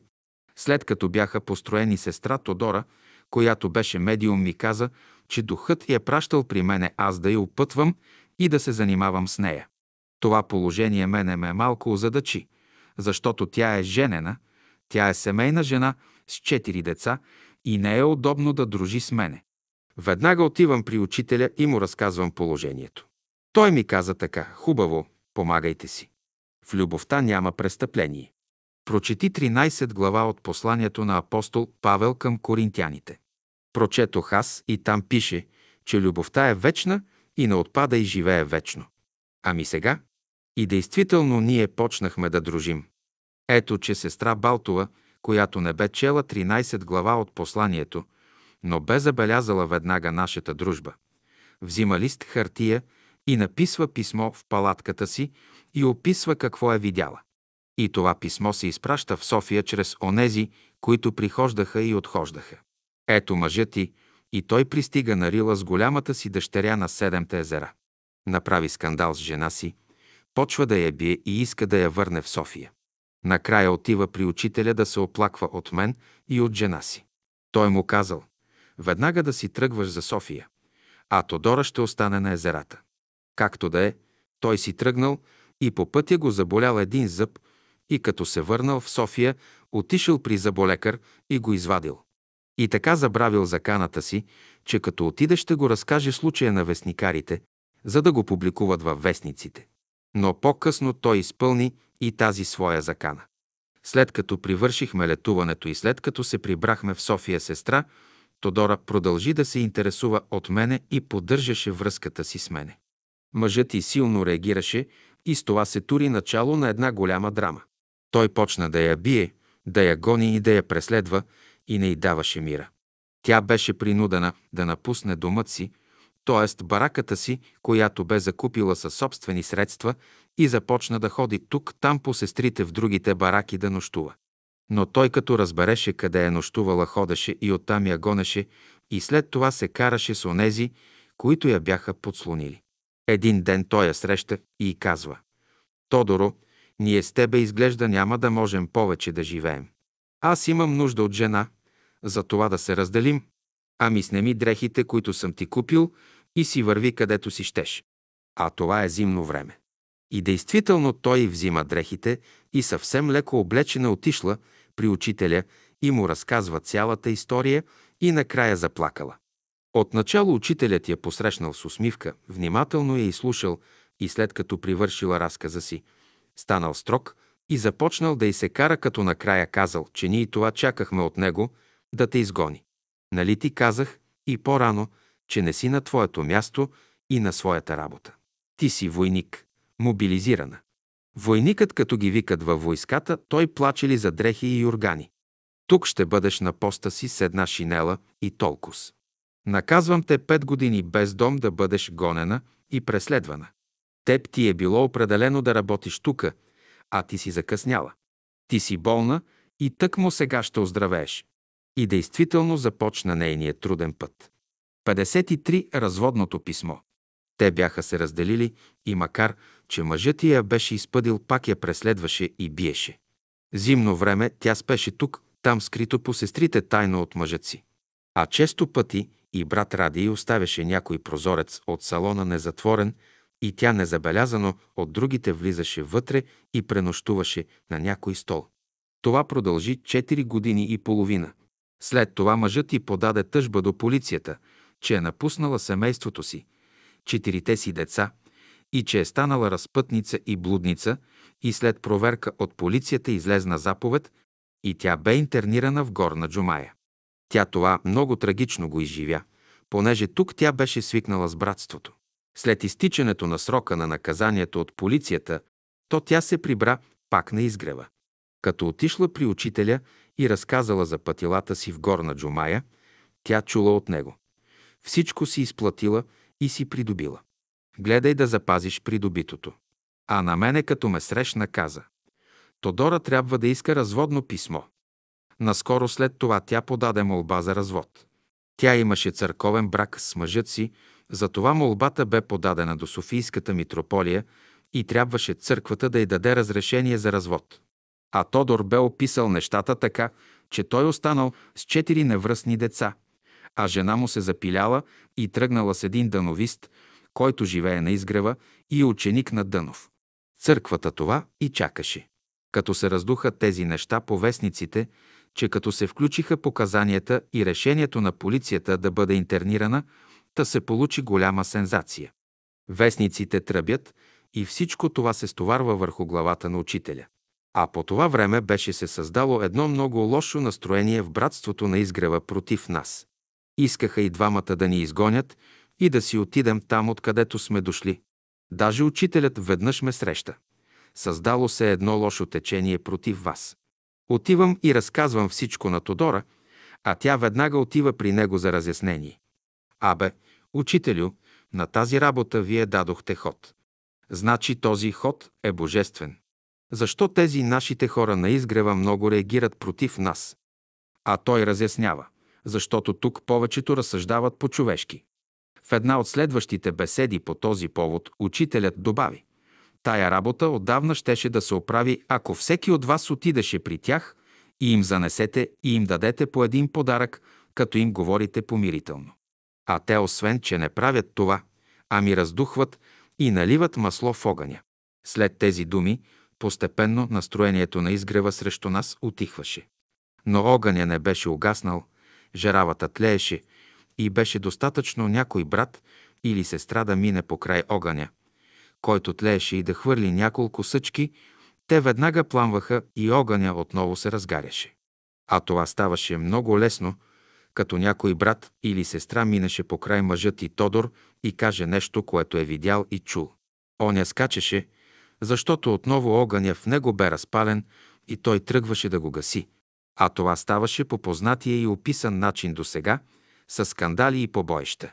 А всичко това не е на някое незнайно и непознато място, а става насред изгрева, на 50-60 метра от салона. Измина някое друго време, ние по това време бяхме се помирили с мъжът и Тодора и при едно отиване на Витоша с учителя и братството, така се случи, че седнахме по край учителя заедно тримата да обядваме. Учителят отиде на страна, Едната от сестрите му поливаше да си измие ръцете и като мина покрай нас, бършейки ръцете си с кърпа, се обръща към нас. О, ха такаде! Много се радвам, че сте се помирили. Ха такаде, че да не става нужда чрез смъртта на едного от тримата да се помирявате. Да разберете накрая, че сте роднина. Само, че сте забравили от предишното си прераждане, кой на кого е бил мъж и жена и кой от тримата им е било дете. Това ви е разрешението сега. На обща трапеза и тримата пред нозете на учителя. Е, може ли при това положение човек да бъде безразличен? На никой един от тримата не му се ядеше, защото ни бяха пресъхнали устата от тази истина, която току-що чухме от учителя, която премина през нас и изгоря всичко, което беше останало от преди я трябваше да хапнем на обща трапеза. Пихме топла вода, гърлата ни се намокриха и полека, полека се включихме в общата трапеза. Ние, тримата, не обелихме нито дума. Мълчим и траем, и всеки един от нас изпитва срам пред учителя.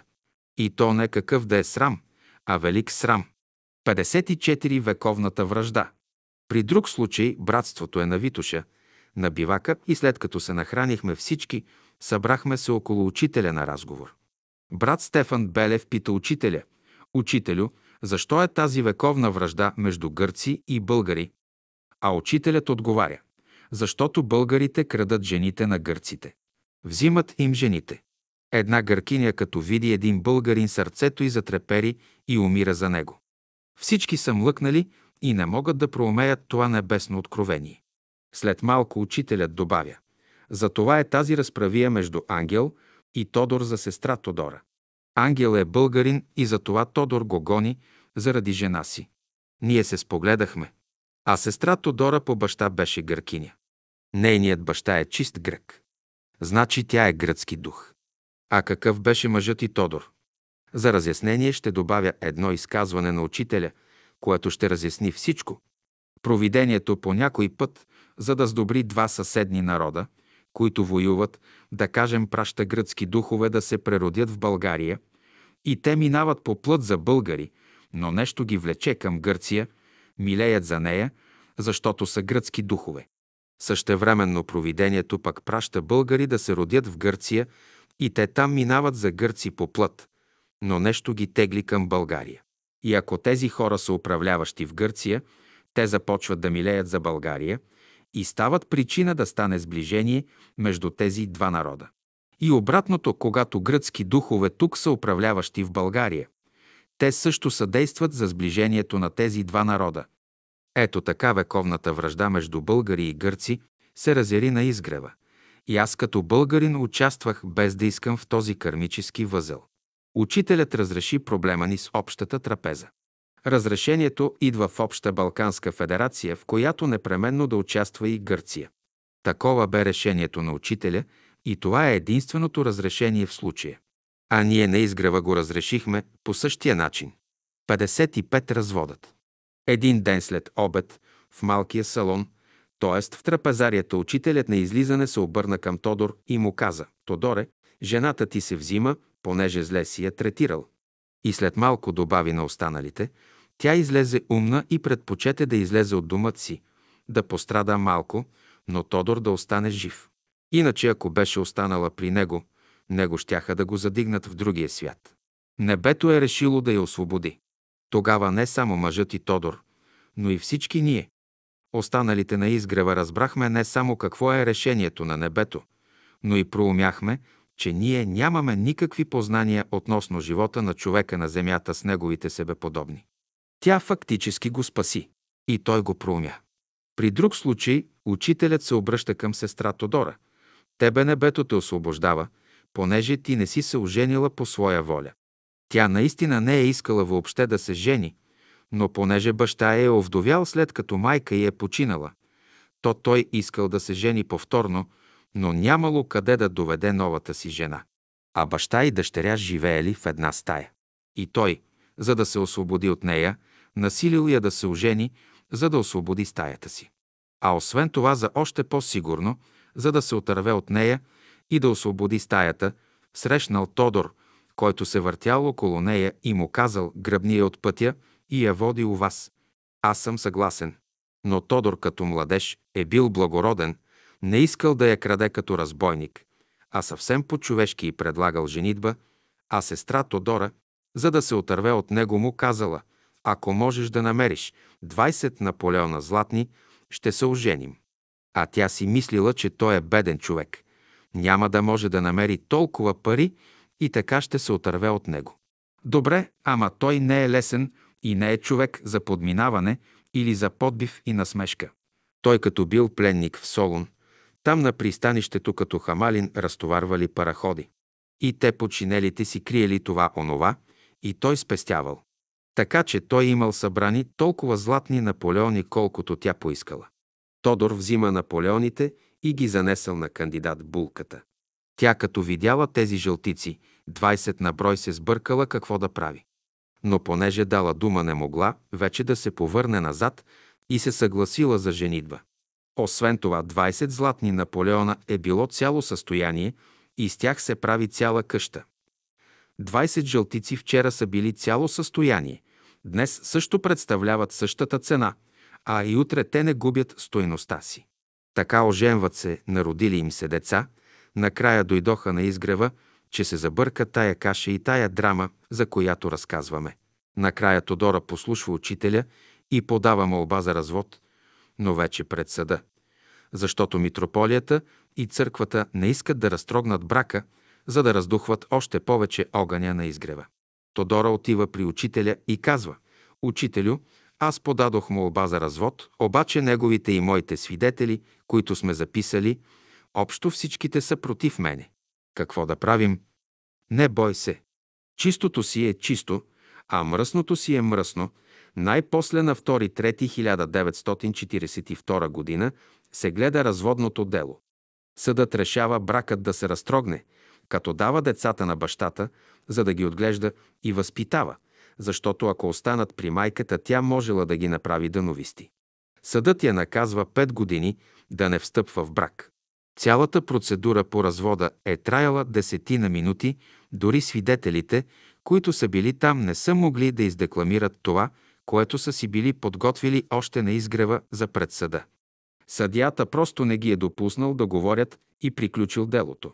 Като се връща на изгрева, Тодора носи един голям портокал и го занася на учителя, за да му благодари. Учителят поема портокала и благодарността и казва «Има за какво?» 56 парясници. И така двамата Тодоровци получиха развод. Тя, Тодора, се отдели и заживя отделно от него. А той, Тодор, остана в същата барака си четирите си деца. И двамата в очите на останалите се оказаха парясници, т.е. напуснати. Единия е от мъжът си, а другия от жена си. Парясникът тогава беше много лоша дума, ако някой трябваше да я носи. Но тук на изгрева нещата бяха другояче. Един път пред кухнята Тодор пак мрънкаше пред учителя, че Тодора му е била отнета по нечестен път. А тогава учителят му каза, Тодоре, зная с тебе ще те оженя. След 10 години от развода си с Тодора се яви една жена на име Донка, която се съгласи да се ожени за него. Той преди да си даде съгласието отново отива при Тодора и я пита дали накрая ще се върне при него. Тя му заявява, че няма да се върне в никакъв случай и той вече успокоен връща се у дома и се оженва за новата булка, която бе около 20 години по-млада от него. Булка като млада булка. А как пък се случи? Тази жена много се привърза към него, много го обичаше и го гледаше като писано яйце, гледаше му децата четири на брой и добре си заживяха. Дойде време и учителят си замина за другия свят.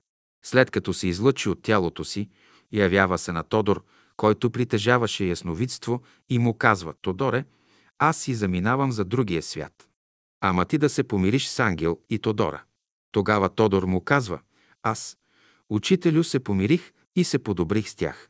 И действително една вечер Тодор идва при нас и със сълзи на очи иска извинение за всички злини, които ни е причинил. И започна да ни разказва, че един ден, като си лежал на леглото при заключени врати, през стената влиза един светъл дух в къщи, висок 8 метра. Главата му стърчала над покрива. Казва му, ти тази жена, Тодора няма ли да я оставиш? Защото, макар че бяха разведени, той пак я тормозеше по целия изгрев. Светлият дух продължил. Те не разбрали, че тази жена не е твоя жена. Ще я оставиш на мира. Но Тодор казал не. Тогава духът го хваща за гушата, вдига го във въздуха. Или се отказвай, или ще те задигна сега. И тогава Тодор капитулирал, предал се и отстъпил. Духът го освободил и напуснал стаята. Тодор стои пред нас двамата, плаче и си показва шията, а тя цялата в синини и се вижда, че някой го е стискал за гърлото. Да знаете, три дена ме боли гърлото и гушата от това стискане от духа. След това ние се подобрихме и станахме приятели, като си ходехме на гости. И дори когато дойде новата власт, макар че Тодор беше комунист-партиец и му се чуваше думата пред властите, не посмя да предприеме нищо против нас. Мируваше. И ние мирувахме и се справяхме с ежедневието си. 57 младоженецът. Ние бяхме на летуване на седемте Рилски езера. А това беше времето, когато Тодор преследваше жена си и когато беше получил предупредително писмо от Балтова, че жена му Тодора вече е на други го жена. Като минава през Самоков, той, Тодор алармира полицията в града, че горе жена му избягала с един дановист, оставила четири невръстни деца в ръцете му и че се намира в лагера на Дънов. Тогава полицията изпраща двама агенти да ни търсят нас двамата избягали в планината блудници. Него ден валеше ситен дъжд. Аз и учителят бяхме при палатката му, която е доста нависоко от кухнята, и оттам наблюдаваме как агентите долу ходят между нашите хора, търсят някого и надникват в палатките. Като видя това, учителят ми каза, тя горе става каквато става. Горе е войната между духовете. Едни духове са с тебе, други духове са с Тодор. А вие сте тука само маши, чрез които се местят въглените в жаравата. И както се развиха после работите, се разбра, че са надделели светлите духове и войната се реши в полза на сестра Тодора и с нейното освобождаване от мъжа ти. Преди да започне нейното освобождаване, учителят ти бе казал, ти си затънала и загазила до гуша в калта. Ако дойда аз да те освобождавам и да те извадя, и аз ще се удавя. Затова ще ти хвърлим дъска, по която да излезеш от блатото. Дето ще се отцапа главата, по-добре е да се окалят краката. Вие вече разбирате, че аз съм бил дъската, която е хвърлена в блатото, по която Тодора е трябвало да излезе. И така само си е окаляла краката, като е минала по дъската, но си е запазила главата. А за това, че дъската се въргаля в калта за нея, да не говорим. Дъската бях аз, бях сложен в калта, окалях се и вече ме викаха не ангел на изгрева, а черен гарван. От ангел станах на чер гарван. Как ви сте струва цялата тая работа? Разбъркана, че объркана и всички се въргаляме в калта и станахме от черни, по-черни. Тодор стана черен бивол, а сестра Тодора – черната овца, а пак аз черен гарван. В тази връзка веднъж учителят на една беседа споменава за нас следното. Тя, сестрата, се е хванала за едно клонче от един бряст, дето се е надвиснал над реката, а вие искате да я откачите оттам и да падне във водата, та да се удави. След това изгледа всички и помълча малко. И така в развоя на тия събития учителят веднъж ме пита. Какво? Тя да не иска да се омъжи за тебе. Ти какво да не би да искаш да се жениш за нея? Ако се ожениш за нея, ти ще умреш. Аз кимнах с глава, че съм разбрал. Сестра Тодора след развода се установи на изгрева напълно като братска работничка на градината.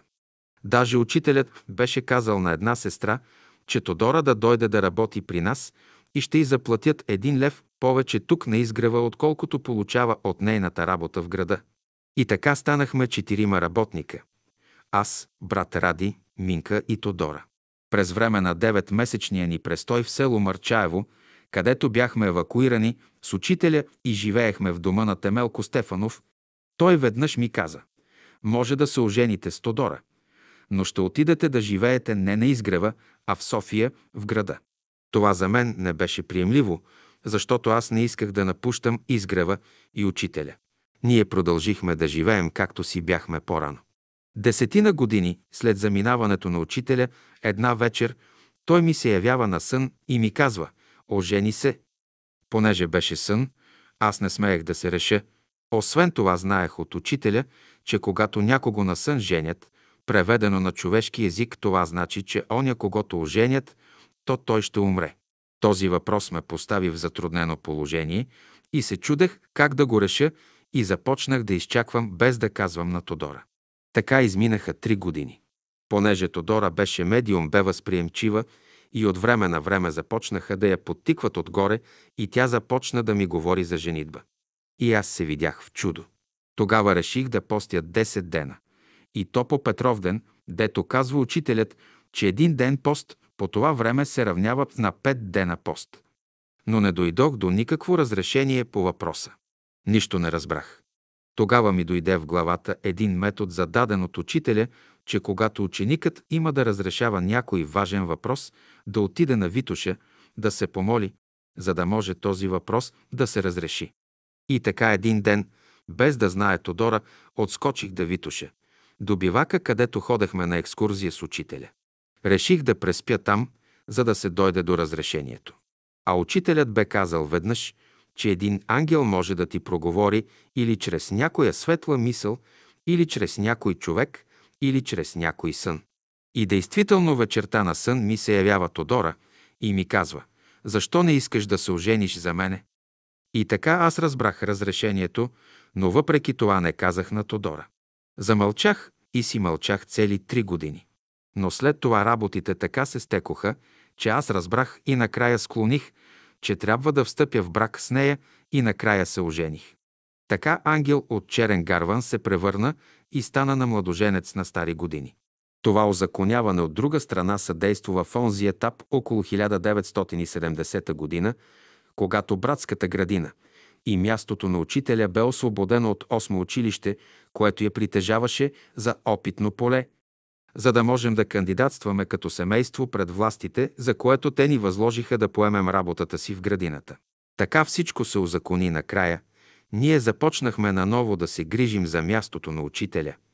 А пък нашия общ приятел Тодор идваше ни от време на време на гости, сядаше на една от пейките и провеждахме миролюбиви разговори. Накрая духовете се успокоиха и всеки си гледаше вече своята работа но ние бяхме вече в зряла възраст. Дойде време Тодора си замина на 23.1972 година от този свят. Трябваше да я подготвим за погребение. Аз присъствах, разбира се, както и Тодор. Двамата я погребахме. Ако не бях послушал учителя, щеше да стане обратното. Те двамата да присъстват на моето погребение. Според мене така е по-добре. Пък нали и най-сетне трябва да се сбъднат думите на учителя. Изгревът трябваше да стане новият Ерусалим, но вече чрез словото на учителя. Вергилий Кръстев 58. Дългоочакваната среща С Тодора Юрданова и Ангел Вълков се познавам от 1968 година. Тогава бях на 30 години. Още млад, як, здрав. Кръвта ми кипеше и да я усмирявам се занимавах активно с спорт. Играех футбол, плувах и правех дълги кросове в парка с топката. Така веднъж излезнах на изгрева от към западната му страна, минах през една разградена вратичка и без да искам влезнах в една овощна градина. Бях облечен с анцук, това е спортно облекло и леко подкарвах топката пред себе си. Там в далечината на 50-60 метра двама възрастни хора копаеха пред себе си. Без да знам, защо то аз се приближих към тях. По едно време жената захвърли мотиката, с която копаеше и тръгна към мене заканително. Аз се спрях, понеже помислих, че ще ми се скара, че съм влезнал в чужда градина и то стопка. Тя наближи на десетина метра от мене и се спря. Започна да ми се кара и да ръкомаха с двете си ръце. Стоях като втрещен, защото за онова, което ми се караше, аз изобщо не можеш да проумея и да предположа, че това се отнася за мен. Огледах се, нямаше никой, бях само аз, значи тя се караше на мен. До мен долитаха думите «Ти къде се губиш?» Ние те чакаме вече 10 години. От чакане забравихме всичко, какво беше и какво не беше. Ние те чакаме толкова дълго. Идвай тук, защото без теб сме загубени. Разбира ли, без теб загиваме и повече няма да ни има. Ето тук на 10 метра от мен Бог положи тялото си. Ти знаеш ли, че до сега не си дошъл нито един път, за да видиш къде е мястото, където е положено тялото на Господа моего. Идвай тук и си поемай работата, защото никой не може да я свърши. Ти си определен за нея и ти трябва да я свършиш. Ако не я свършиш, всичко се загубва и отива в забрава. Аз стоя, слушам и не вярвам на ушите си. Нищо не мога да разбера. Но всичко го запомних. Тези хора не ги познавах. Знаех, че Петър Дънов е погребан тук на изгрева, но никога не съм отишъл да видя къде е мястото. Просто не се е налагало и не съм имал вътрешен интерес. Аз знаех само, че това е изгревът и селището на дановистите. Но на огромната поляна идвахме с брат ми и играехме футбол близо 5 години, като към нас се присъединяваха тукашните младежи. Понякога виждах как под една беседка понякога една жена четеше от някаква книга, а другите слушаха.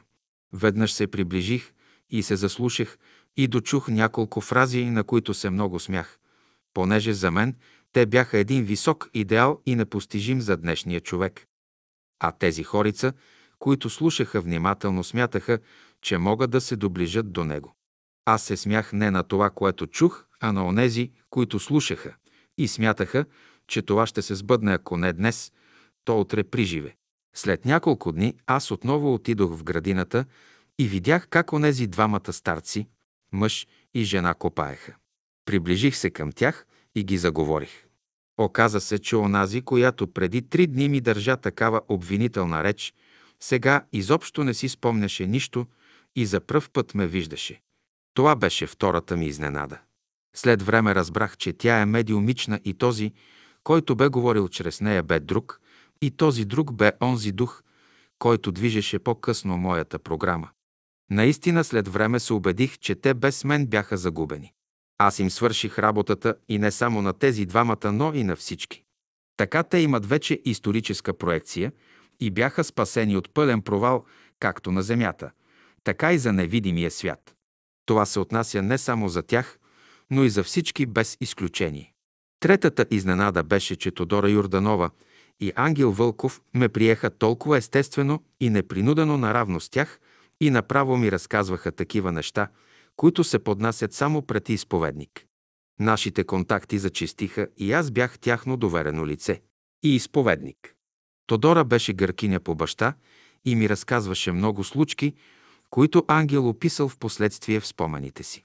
Когато е била бременна в петия месец, плодът е бил мъртъв в отробата и благодарение помощта на учителя с молитви отправени към него, тя успяла да пометне мъртвия плод и да спаси живота си. Нейният бивш съпруг Тодор веднъж беше дошъл на мястото и какво да видя. Ангел стоеше на един стол, а Тодор насреща му и си приказваха обикновени неща. Аз се приближих към тях, запознаха ме с Тодор, после той ми гледа на ръце, каза ми някои неща, които за мен бяха твърде обикновени, но от друга моята ръка му вдъхна доверие и той каза, виждаш ли го този, който седи срещу мене? Той се казва Ангел и аз щях да го съсека с секирата, ако не беше ме спрял учителя. Щях да го съсека заради тази жена. И ми посочи Тодора. А тя стои и слуша. Питам Тодоро, вярно ли е това, което този човек казва? Вярно, невярно, вярно, невярно, но нали съм жива? Абе, ти какво си седнал да слушаш тия? Я ги остави и си гледай твоята работа. Ако не си свършиш твоята работа, няма кой друг да ти я свърши. А тия са едни никаквици. Ако не беше учителят да ни спаси, бихме погинали всички. А Тодор добавя, да знаеш от мене, ангел е добър човек. И учителят ми го каза, и аз се убедих, след това аз си тръгнах и той ме придружи. След малко каза, слушай, момче, какво ще ти кажа? Дънов е голям дух. Но учението, което той проповядва е вярно, но е обърнато наопаки. Аз искам да го обърна, да си стане както трябва. И за това искам да го реформирам. Ще дойдеш при мене да го реформираме. Добавям и отговарям.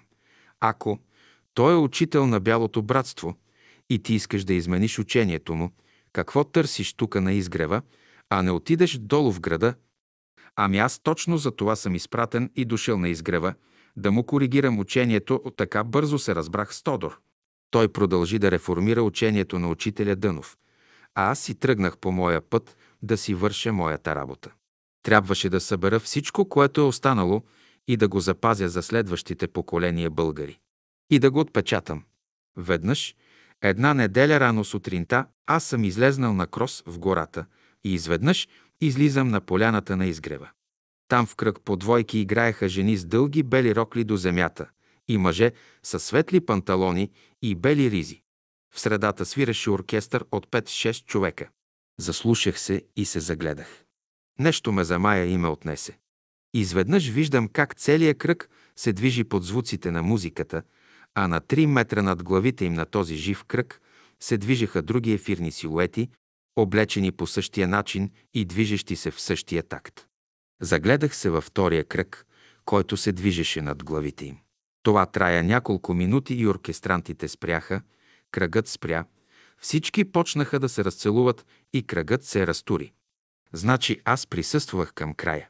После разбрах, че това е паневритмия. А минаха много, много години и дойде време аз да опиша историята на паневритмията. Друг не можеше да стори това. Те играеха паневритмия и бяха в своя унес и забрава. С годините аз ги наблюдавах, че те живееха още в онази епоха, от която ги деляха 30 години. И за това не можеха да свършат нищо. Пък и те не бяха определени да сторят това. По-късно накарах Ангел Вълков да опише своите опитности. Той започна да ги пише в една тетрадка. След време започва да ги дописва в друга тетрадка и накрая те ми бяха предадени. След няколко месеца той изпраща някакъв младеж да ми се обади по телефона, където работех и си искаше тетрадките обратно. Аз стоях като изумен. Не очаквах това от него. Тогава оставих едната тетрадка при мене и му върнах другата тетрадка чрез неговия племенник. Това го приех като предателство и удар с нож в гърба. Зарекох се повече никога да не стъпвам при тях заради тази тяхна постъпка към мен. И го изпълних. 20 години след това през 1985 година Ангел си замина, а през 1986 година Георги Йорданов, който го погреба и прие неговите неща, ми даде един кашон от негови тетрадки. И там намерих онази втората тетрадка, която му бях връчил преди 20 години. Накрая тетрадките дойдоха. А кой ли ги докара обратно?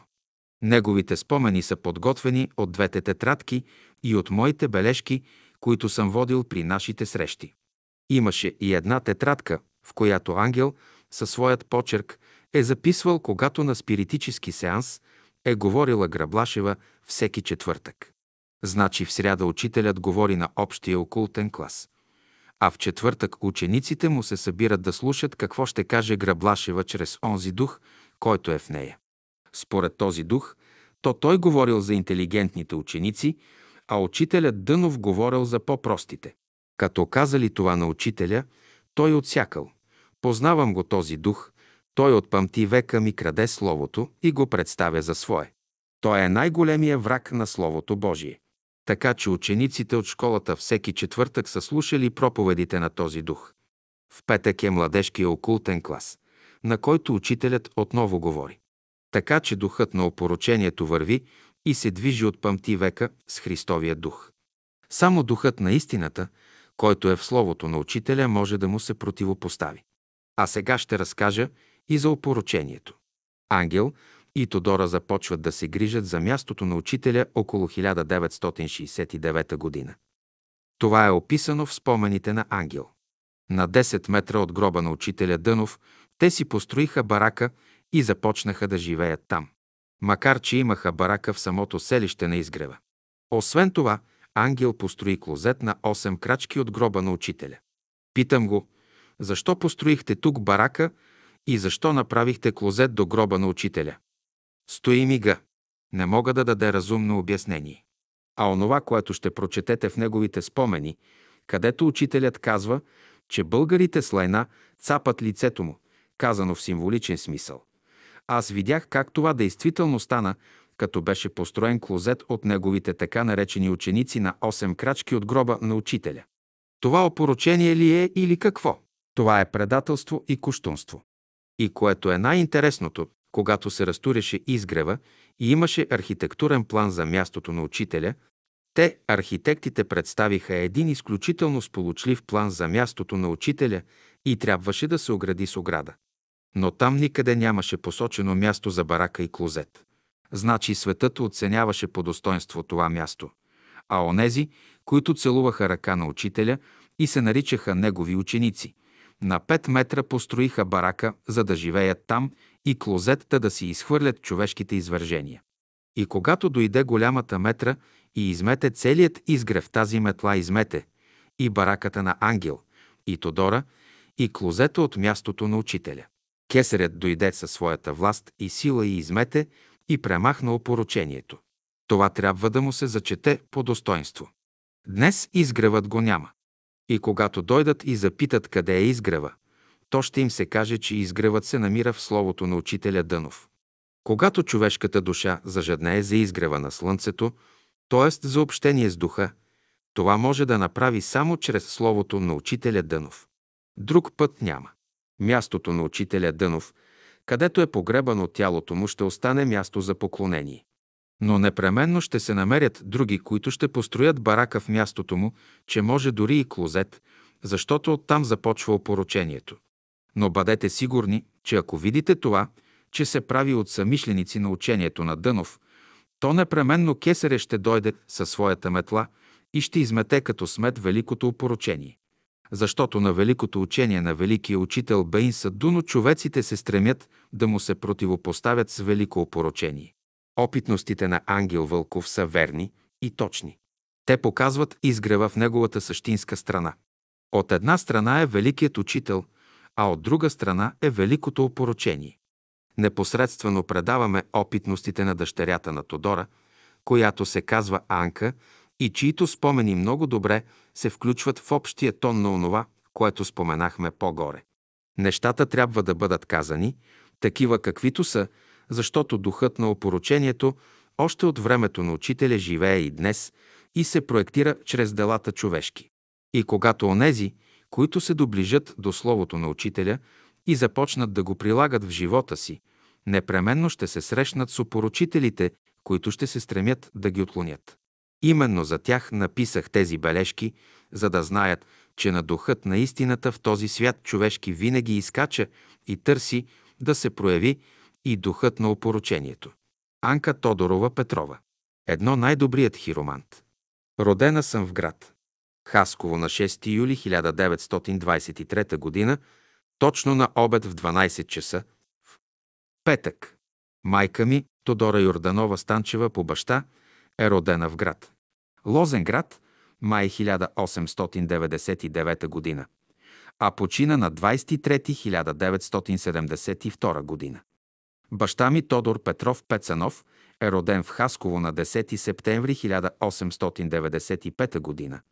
Известен е като Тодор Гледача от село Крепост Димитровградско.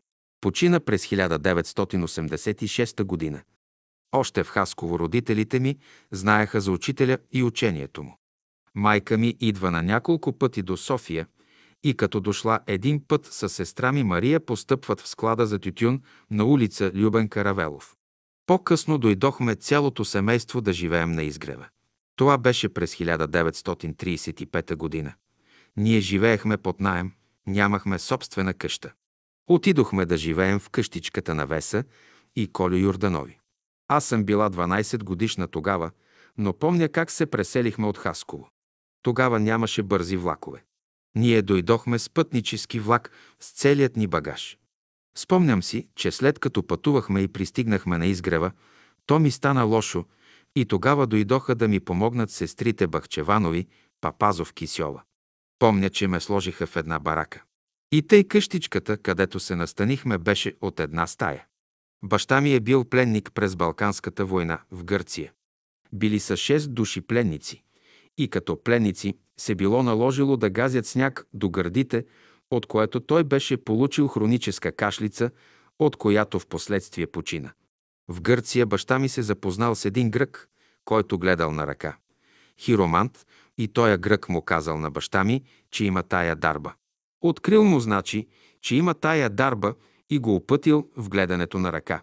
Другите пленници загинали, но шест души, от които и баща ми успели да се върнат в България.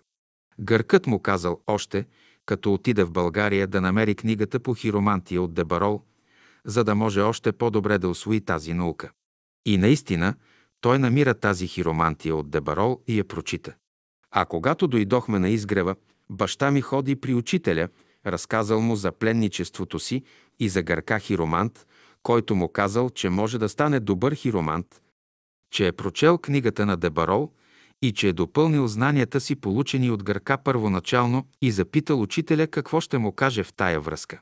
Учителят му казал, че е направил много добре, че е прочел хиромантията на Дебарол и че може да стане най-добрият хиромант в България. Така на няколко пъти моят баща ходи и разговаря с учителя и учителят му казал «Ти си най-добрият хиромант в България». На много хора бил гледал на ръка и всичко им познавал. Той не вземал пари за гледането, но те идвали после и му казвали, че всичко, което е казал, се е сбъднало и че наистина познава. Но първо учителят му е казал, че може да бъде голям хиромант. Трябва да кажа, че още в Хасково баща ми и майка ми не живееха добре. Той я биеше много и често ние ставахме свидетели на скандали. А на времето, преди да се оженят, баща ми я харесал и веднага решил да се ожени за нея. Баща и, т.е. моя дядо по чехли, я е изгонил от къщи. Майка ми била много хубава и имала дълга коса до петите. Сестра ми също беше много хубава. Дядо ми какъв е бил в Лозенград. Ми продавал семки и бомбони. Аз не го познавах. Той дойде по-после и живееше в Бургас. Тогава ние бяхме мънички. И в Хасково е идвал. Сега най-голямата ми сестра се казва Мария. Тя е родена през 1921 година в Хасково. След това идвам аз, Анка, родена 1923 година, и след това идва по-малката ми сестра Стефа, родена на 6.2.1925 година. Последната почина на 40 години. Отрепа се в асансьора. Най-малъкият брат ми Димитър, родена на 11.1.1931 година. Още в Хасково ние бяхме в братството, но майка ми изяви желание да дойде в София да е по-близо до учителя. Майка ми беше вегетарианка още в Хасково, но ние не бяхме. Две императрицата. Тя стана причина да дойдем в София. Когато дойдохме в София, майка ми ме води при учителя, но то беше още пред други и тогава учителят нищо не каза за мене. Аз мислех, че ще видя учителя млад, кестеняв, а го видях с бяла брада. Отидох, целунах му ръка и той ми даде един портокал. Трябва да кажа, че на изгрева тук ми се видя като в рай. Когато учителят ми даде портокала, аз бях на 12 години само. После аз видях, че на изгрева всичко свири и казах на майка ми, майко, и аз искам да свиря. И знаете ли кой откри, че съм музикална?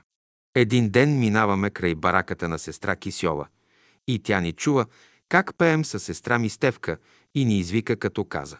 Я елате да ви чуя гласовете с пияното. Ама много сте музикални вие двечките. И след той, нали, живеехме наблизо и ходехме с Рожинка на училище заедно. Аз останах в един клас две години. Мързеше ме да уче. Бях във втори клас. После го изкарах. Трети клас не можах да го изкарам. Ако бях изкарала трети клас, щях да се запиша в музикалното училище. Но ме мързеше да уча и ходах да работя. Предпочитах тежка работа да работя, отколкото да уча. Имах желание, но нямах воля. Нямало е кой да ме подтиква. Точно тъй нямаше кой да ме напътства. Аз гледах на сестра си Мария, детето Петърчо. Обаче майка ми обичаше повече голямата ми сестра Мария и нея заведе при учителя. Мария беше на 18 години. Майка ми запитала учителя, «Учителю, дъщеря ми ще стане ли артистка?» Тя пее много хубаво. Учителят си затворил очите, помълчал и после казал на майка ми, «Сестра Тодора, дъщеря ти този живот няма да стане певица, защото тя е съгрешила в миналото». Майка ми запитала какво е съгрешила, учителю. Тя е била римска императрица, пък е била красива, обаче е заповядала да убият хиляди войници и тя има много лоша карма. Този живот тя трябва да я изплати. Има карма, която може да се изплати в два живота. Този живот тя ще страда много. И наистина, на така излезе всичко. Сестра ми много страда. Стреляха я, Роди сина си Петърчо, който като порасна замина за чужбина. Девет години не я пуснаха да го види, което и беше много тежко, но това всичко мина като по лента. След това се оправи живота й. Замина тя при синът си, който е много добър и я гледа. Синът на сестра ми аз съм го изгледала от 7 месеца, докато стане на 3 години. Така се учех да гледам чужди деца, да да дойде и моят ред да гледам собствено дете. Три хиромантът са седем жени. Пропуснах да кажа, че майка ми още от начало се беше запознала с брат Ангел Вълков. Но най-напред майка ми е отишла в София заради учителя. Трябва да знаеш, че всички отиват най-напред заради учителя, а после като си харесат някого отиват при него. Това е една истина. А Ангел беше добър, хубав човек. Майка ми е родила на баща ми четири деца, но, както казах, те не живееха добре. Той много я биеше. Учителят извика един път баща ми. Тошо гледаче по въпроса за къщата. Тая къща майка ми я купи. Майка ми имаше и крачна машина на нейно име. Та учителят му казал, Тодоре, внимавай, тази къща ще бъде за децата. Пада ти се да отидеш на лагер. Аз не ще да отида на лагер, казал баща ми. Тога с децата ти ще страдат, само аз не съм ходила на концентрационен лагер. Спаси ме цигулката, с която свирех песните на учителя. Сестра ми беше три години на лагер в Белене, изкриви се от работа, другата с хулиганите я взеха през 1957 година и тя беше на лагер. Учителят казал още на баща ми, ако продължаваш да биеш жена си, ще я взема от лапите ти. Това майка ми го разправя. Затова тя отиде при ангел. Че коя жена ще стои да я бият? После откъде я намери баща ми тая Вера Христова от Пловдив. Той я доведе тука. Той я ожени за Йордан Кушничаря. Тя се ожени заради жителството. Нещастница. Учителят казал на баща ми, че ще има седем жени. Когато се натрепаха, като се биха с майка ми пред него, то на учителя до гуша му дойде от майка ми и баща ми. Казал им, ако аз съм учител и ме смятате за такъв, то престанете да се биете. А ако не съм учител, то можете да правите каквото искате. В момента се спрели от тези думи. Засрамили се. Колко пъти са се били и колко пъти майка ми е спала в гората. Една жена, като я биеш, разбира се, че ще избяга. Накрая учителят казал на баща ми, не дей да гониш Тодора, тя няма да се върне. Учителят питал майка ми, сестра Тодора, ще се върнеш ли при децата си? Тя отговорила, не, учителю, искам ангел. Това майка ми го разправя. Няма ли друг брат? Няма така говореше майка ми и плачеше. Много го обичаше. И след той учителят казал на баща ми, Тодоре, ще ти изпратят по-добра жена от Тодора. И тогава дойде Донка и се ожени за баща ми. И наистина Донка много хубаво готвеше. Не мога да си кривя душата, макар че тя не ме обичаше. А Вера после дойде от Пловдив. И аз му викам, каква е тая бе, дето си я довел? Той вика, а тя ми е духовна дъщеря. Ама, че духовна дъщеря. А Донка я пъди, но тя с лека кола идваше при баща ми. Ама той е виновен. Учителят се явяваше на баща ми, нали е гледач, има връзка с невидимия свят. Когато трябваше да дойде у нас Донка, ставай да пометеш, защото жена ти водя. Донка го знае това нещо и се радва, че е изпратена от учителя. Тя много обичаше баща ми и още скърби за него. Но той после си живееше с Вера, а Донка готвеше и на двамата. Големи истории. Викам, Донке, ти им готвиш, а той се разхожда с Вера на Алеко и там пият бира. И за мен ще има, казва Донка. Ама големи зодии са били на изгрева, големи скици и зодии. Ама са безпокоили учителя, там е работата. А Донка какво прави сега? Донка е болна. Тя живее с брат ми в един двустаен апартамент. Но брат ми е много мръсен.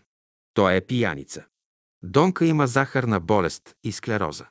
Баща ми е направил завещание на брат ми, защото го беше страх да не го убие брат ми, защото нас не нище.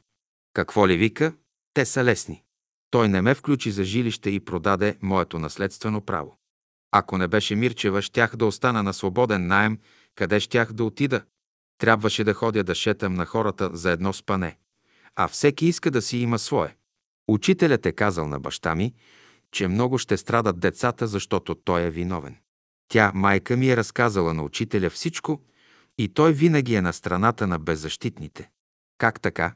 Четири деца му е родила и накрая ги оставя без къща.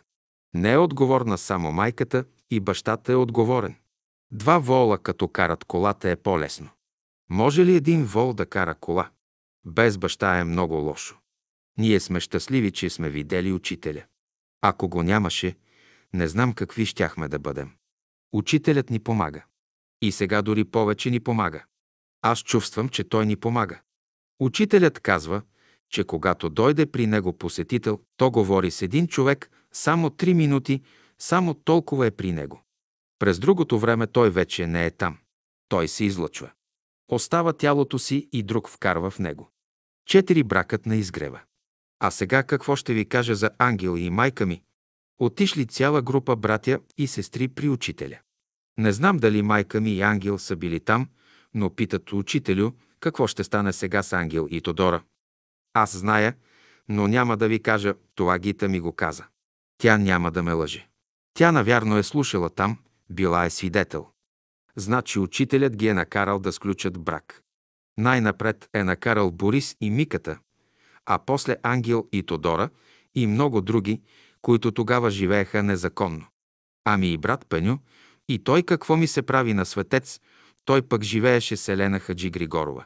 Имаше една Елена и той си кръсти и детето на име Елена, но вече от друга жена. Всички преди да дойдат комунистите до 1945 година. Всички живееха така незаконно. Брат и сестра, това не е престъпление, казва учителят, да допуснат полов живот. В половия живот не е грешката, греха е в лъжата. Да, както едни казват, че не ядат месо, а пък ядат. Аз си признавам. По-рано ядях, а пък сега, защо да ям? Не е полезно, пък е и скъпо. Да, сега не ям. На котките вземам някой път пилешки глави, защото обичам животните да ги храня. Те не могат да работят. Да, това ми храни душата, като нахраня някого беззащитен. Един път в седмицата им вземам, нахраня животните. Сега много бездомни животни има. Има и бездомни хора, но до там не съм стигнала. Не съм слънце, та да огрея навсякъде. Пет германският дух. Казах, че съм гледала на сестра си детето, Петърчо. Аз ходех да го гледам при майка ми и брат Ангел, а тя сестра ми ходеше на работа. Петърчо беше се разболял от дезинтерия и лежа няколко месеца. Като видяхме, че състоянието му се влушава, извикахме лекар, който го прегледа и каза, че положението му е безнадежно и че детето може да почине. Като каза така лекарят, ние двете с майка ми почнахме да плачем и тогава майка ми отиде при учителя. Петърчо беше роден на 29 май 1944 година, а майка ми е отишла да го пита за детето през декември, преди учителят да почине. Тя отишла късно вечерта да го пита дали ще почине детето. Независимо от състоянието си, учителят пак приемаше някой, които го питаха за нещо. Отива тя, значи, и му казва Учителю, лекарят казва, че внучето ми ще умре от дезинтерия. Той е много зле наистина и аз много се безпокоя за него. Вие какво ще кажете, учителю? Учителят отговорил, сестра Тодора, иди си, внучето ти няма да умре. Той е германски дух и няма да живее в България дори. То ще живее в Австрия или в Германия. И майка ми идва и казва тая вест и ние се зарадвахме. Детето порасна и до ден днешен не е в България. Но когато порасна, ние следяхме дали думите на учителя ще излязат верни. Той отиде войник и като се върна, постъпи на работа в музикалния театър като работник на тежка работа. Там му харесало как играят балерините и понеже му се е отдало това изкуство, започна да взема частни уроци от хореографката. Диди Спасова в читалище Средец на улица Димитър Несторов. След той той започна да играе. Ние ходихме да го гледаме в читалището Средец. И така той излизаше на сцената да играе. Учителката му беше много доволна от него. Тогава имаше две близначки, нейни ученички, и тя им казваше «Вие 10 години учите, а той за 3 години ви надмина. След това той пожела да отиде в Германия.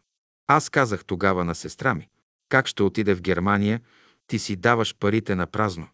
Как ще се научи той и да стане балетист? Те такива започват от 6 годишна възраст. Тя каза, ще видиш. Аз го питах, синко, ти шофьор ли ще станеш или човек на изкуството ще ставаш? Той казал, че ще стане човек на изкуството. И след това замина за източна Германия. Там стоя 9 години с договор. След това се върна в България. Когато отново искаше да замине, от милицията започнаха да му правят някакви въртели, а той ляга и вика на майка си. Майко, ще умра от мъка, ако не замина. И после с един познат германец той успя да замине. И аз бях тогава на гарата. Той замина за Австрия, Виена. Там го приемат в театъра и го изкарват много способен българин. Той е играл и като солист и остана до днешен ден балетист и сега вече сигурно ще се пенсионира. Няколко пъти е идвал в България. Тук не му харесва и казва «Каква е тая България? Тук е толкова мръсно». Той просто дойде да ме види. Сбъднаха се думите на учителя, че е германски дух и там си е на мястото. И за това те му помогнаха и те го оцениха. Шести Йордан Антов. Учител по цигулка. Правеше ми впечатление, че тук не изгрева всичко младо и старо свири и пее. Викам, аз нямам цигулка, как ще свиря и пея? Вземам цигулката на ангел на заем. Виждам го той целият трепери, че друг ще свири на нея. Един път в седмицата я вземам, но той трепери да не му я взема, етерният двойник му е в цигулката. А той не може да ме търпи. Ще ти кажа историята на цигулката, всичко ще ти кажа. Три години свирех, но нямах цигулка, миличка. Вземах чат пат по един път в седмицата. На празни струни свирех от цигулката на Иванка Отунова. Тя пък беше влюбена в Борис Николов и правеше големи сцени. Всичко помня аз. Помня и Борко, гърбавия. После Отунова ми даваше цигулка и имаше един учител по цигулка Антов. И Антов ми показваше. Бях станала на 18 години. Ходех да слушам хора на братството, ходех да слушам Мария Златева. Дори преди това вземахме с сестра ми пръчки и си представяхме, че свирим. Сестра ми Стевка вика, ти си кака Мария, аз съм Филип Стойцев. Виж какво нещо, имитираме с пръчки свирим. Стевка е кръстена на брат Кадиев. Той е от Хасково.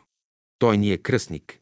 Той беше много умен човек, а ние сме били бедни, крайно бедни. Аз станах на 18 години. Сегис тогис ходех на беседа. Говоря истината. Иначе ходех по танци и забави ходех да пера, да чистя, понеже бяхме бедни, да взема някой лев и да се нахраня. Щото майка ми беше тютюноработничка и нямаме пари, пък и къща нямаме. И толкова години да живеят и къща да не ни направят. Както и да е създали са ни четири деца. Нищо, това си е техен грях. Като станах на 18 години, взе да ме чувърка нещо отвътре. Как така Кисьова казва, че съм музикална и аз искам, ще почна да свиря на цигулка. Отунова ми каза най-важното, основата. И така аз вземах на заем цигулка Сегис Тогис и тя имаше цигулка, на нейната цигулка свирех. Но нямах как да си уча уроците вкъщи. Аз гледах първо брат си, после на сестра си детето и цигулката бе голяма история. Отунова имаше няколко цигулки, а пък никой не ми даваше цигулка. Един ден отивам за мляко при вас към лекарката, същата идва сега на паневритмия. И аз отивам за мляко и чувам някои свири от паганини и аз цялата изтръпвам. Викам си, мъж ли е или жена, не ме интересува, отивам да видя кой свири така хубаво. То духът ме води отвътре и гледам на едно място надпис. Йордан Антов предава уроци. Ах, викам хубаво, качвам се по стълбичките, а сега как да му прекъсна свиренето. Слушах, слушах, по едно време взех да хлопам. Тогава излезе един разчорлен човек. Вика, какво искате, другарко?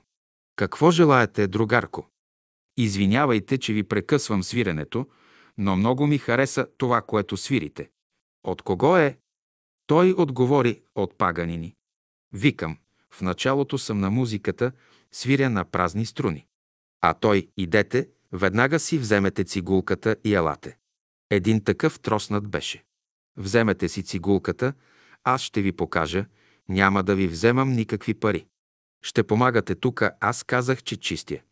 Ще помагате на майка ми тука.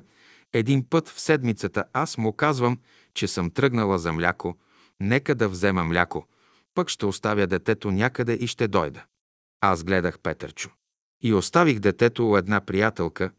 Отивам, вземам си цигулката и той два часа ме държа. Той каза, имате данни, музикална сте. Обаче държа ме така, докато не науча нещо, не ме пусна. Той си е такъв, гледа на хората психиката. Даде ми нещо, после ми даде по-мъчно, после да почина, въобще и все с мен свири. Йоанна Стратева беше малка тогава. Йоанна нямаше да стане цигуларка, ако не беше той. Ти не знаеш историята. Само на тебе разправям, ти не разправяй, защото те се дразнят. Аз говоря истината, защото пред учителя говоря. Учителят го знае това. Аз отивам и казвам, сестра Гита, знаеш ли какъв учител съм намерила? Обича да попива малко, ама това не ме интересува. Ама знаеш ли голям педагог? И той ме запозна с теория, с всичко. Не ме пуска докато не науча нещо, докато се уморих. Аз обичам физическата работа повече, ама към умствената работа нямам навик да уча. Аз съм паметлива, но ученето трябва да ти стане втора природа. Аз не съм свикнала така, но зарази ме музиката, научих се. И сега не обичам да чета много. Обичам направо така да лапам нещата. Изглежда някога съм чела много и сега не ми се чете, а ми се свири. То си има причина за това. Отидох, значи, при Гита, разказвам, а тя веднага да ме заведеш. Заведох я там. После заведе тя Йоанна.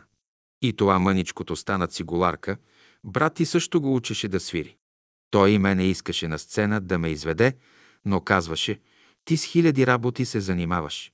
Ти като излезеш от тука, после други ангели ще те хванат. Занимаваш се с друго. Любовни истории. Не съм живяла кой знае, що и като завеждам гита и тя нали е по-културна, те се разбраха. На немски си говорят това онова. Аз съм проста чистачка. Имам една дарба, но тая дарба трябва да се развива, да потиква така, тя учение иска.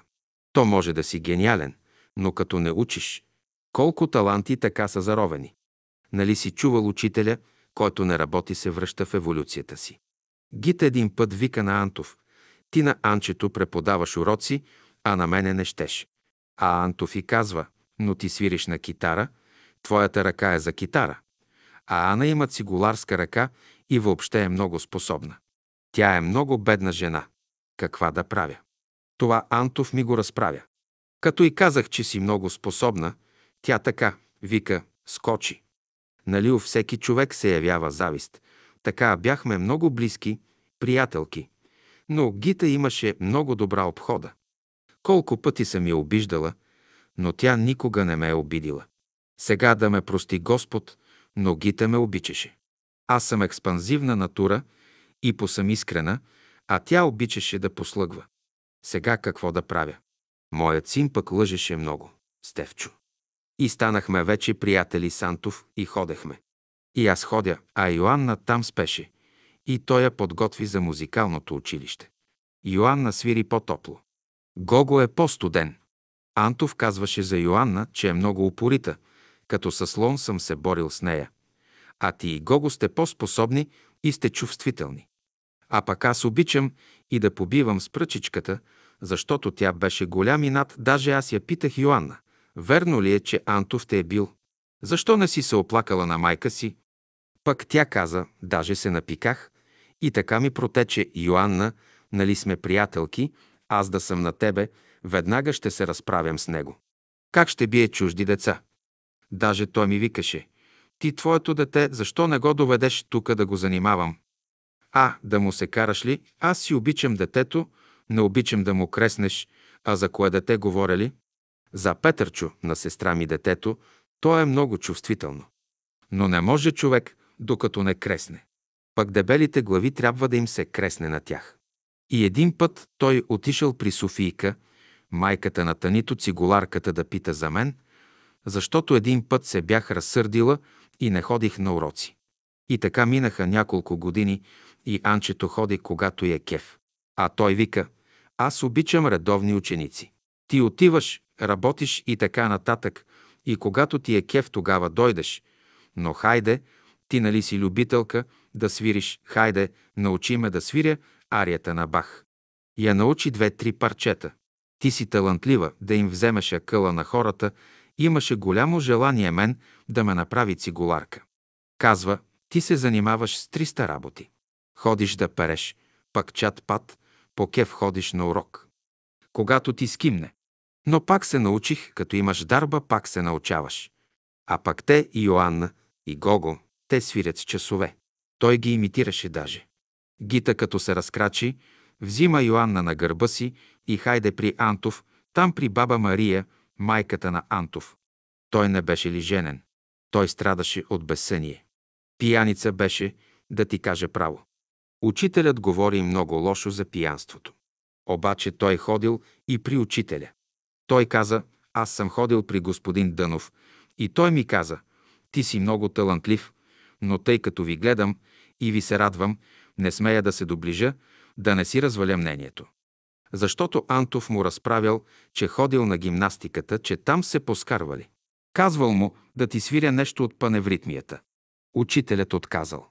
И Гита искаше да го вкара в братството, но не възприемаше нищо. Обаче много добър учител, идеален учител, не си пести труда. Обяснява, въобще го бива за педагог. И хубаво свиреше. Той свири един път в салона. Мичето Златева много му завиждаше. Трябва да ти кажа, Мичето бе завистлива, така да знаеш. В нея има една ревност. Тя е ревнивка. Аз се радвам, например, на тоя, който свири. И аз като свиря се радвам. А тя не иска повече от нея да бъде. Ревнивка е и това го знаят и другите. Аз искам да свиря, както свирят другите, старая се. Седем цигулка и булка. И след той какво омъжих се за Тошо Босия. Намерих го него. Ходих с много момчета, лъгаха ме. Децата ми от Тошо ли са? Двете, Александър и Тодорка, са от Тошо, а Стевчо, най-малкият, не е от Тошо. Един брак имам. Нали имахме разни къвги? Нали Вера беше при баща ми? Той искаше да ме изсели. Как таката аз цигулка съм почнала да свиря. А сега ще кажа историята за цигулката. Аз още не свирех, бях в началото. Свирех на празни струни. Нали свирахме с сестра ми Стевка на уш с пръчки. Един ден гледам, нали бай Ради имаше едно прозорче отворено и ангел живееше там. До кухнята там беше стаята на ангел. И знаеш ли колко цигулки има ангел? Две-три цигулки, казва Стефа. Ти ще стоиш отвънка, а аз ще вляза вътре през прозорчето голяма история с тая цигулка. Тя ми я даде. После имах три-четири цигулки. Една малка дадох на Йоанна, а тя вика не помнала, прави се на ударена, че не помнала. За 40 лева я дадох. Бяха ми се събрали четири цигулки. Сега си имам пак две цигулки. И на сина си бях купила. Ама сега не можеш да купиш никаква цигулка. Няма. Значи тя влиза през прозорчето, а аз треперя. Ама, Стефо, викам, по-бързо излизай, защото нали крадем, била съм на 18-19 години. Ама аз започнах на 19 години сериозно да свиря. Стефа е две години по-малка от мене и четири по-малка от сестра ми Мария. И измъква тя цигулката. И какво да видиш? Гледам такава дървена цигулка, но хубава нежничка. Нямаше лък, но аз си купих лък, един много хубав. После го смених с Гого, защото концерт майстор е той. Да вземе хубавия, пак той ми даде лошия. Като казах това на Антов, когато отидох на урок, той ми каза, какво като е голям цигулар, вземала си, че го дала, а защо? Държеше много на мене, защото ме съжаляваше, нали съм бедна, пък съм способна. Защо си дала лъка на Гого? Ама той е голям цигулар, аз няма да стана никаква цигуларка и ми се кара той тогава. Много си сгрешила, как може да си дадеш хубавия лък? Може да станеш цигуларка, отде знаеш. Ако учиш, то зависи от тебе. Дарба имаш, ама не съм учила сега. Какво да правя? Три деца съм родила. Това е много, дето съм научила стига ми. След той Гита продължаваше да си ходи там и един ден отивам на урок при Антов пак и взех да се оплаквам. Той вика, народи три децата, време ти е братството да те изгони. Тогава бях родила Стевчо, но по-късно. Та така аз си останах със същия лък. После си купих друга цигулка, пък имаше цигулки по за 70 лева. Купих на сина си. Той беше войник. Той не свири, ама искаше моята да вземе какво ще правя без цигулка. Казвам му, ще я носиш там в казармата, ще я тряскаш. Ще ти купя една цигулка най-после. Един ден идва сестра от Тунова на гости. Анче, ти си доста напреднала и аз ти бях първата учителка и свири ми нещо от Хофман, някоя мелодийка. Много хубавичко си започнала да свириш, взе да разглежда цигулката. Аз бях тогава на 19 г. А на колко години родих децата? На 24 години се омъжих. И после ходих при Антов, че Тошо ме ревнуваше. Че пак прекъсвах. Пък три години свирих преди да ги родя. После ту взема цигулката, ту я оставя. Ама не ми се оставя, отвътре ме чувърка. Виж какво ще ти кажа, децата ги преспя, пък взема да свиря. По четири пъти на ден съм прала пелени. С голяма чистота и с голяма любов съм гледала децата си. Благодаря на Бога, живяхме хубаво, но това третото дете не е трябвало да го раждам. Той сте в човека. Защо си ме родила, майко? Защо съм те родила? Това не е твоя работа. И то, гдето си го обичала най-много. Да, това бе малкият, гдето умря. Имах желание той да стане цигулар и двамата да си свирим вкъщи. Исках да имам музикална къща, бе. Лошо ли е? Един ден Антов ми казва. Много я хвалят гита, че си възпитавала децата, пак аз не съм ги възпитавала. Нали после се омъжих де? После пак ходих при него. На прекъсване. Ами то вътре те чувърка. Две години свириш, после оставиш. Ами децата на Гита са добри и за това има условие да ги възпитава, макар че е била бедна, бедна ли е, вика Антов. Най-хубавата ракия ми носи и по половин агне на гърба, че масло, че яйца. С това си заплаща уроците по цигулка на двете си деца. Те са богати шупи, ано, така говореше той. Как ще е бедна? Ти си бедна, че всеки те гони, но ти не ме слушаш. Аз исках тебе да направя цигуларка. Виж, тя се вреди и тя стана цигуларка Йоанна, и той Антов ги изкара и качи двамата на сцената. Пък аз се занимавам с 300 работи. Стига ми толкова, колкото съм научила. И след той ставам на 24 години. Оставяме моят любим, с когото ходих. Той беше роден 1924 година. Колю се казваше. Това беше преди да се омъжа за Тошо Босия. Пак ходих си с гаджета много, флиртувах си и това е, само че не можех да забременея. Аз много обичах Колю и исках да имам дете от него и много страдах. А пък той ме лъжеше. След той Тошо Босия все идваше при баща ми и Адаш. Адаш.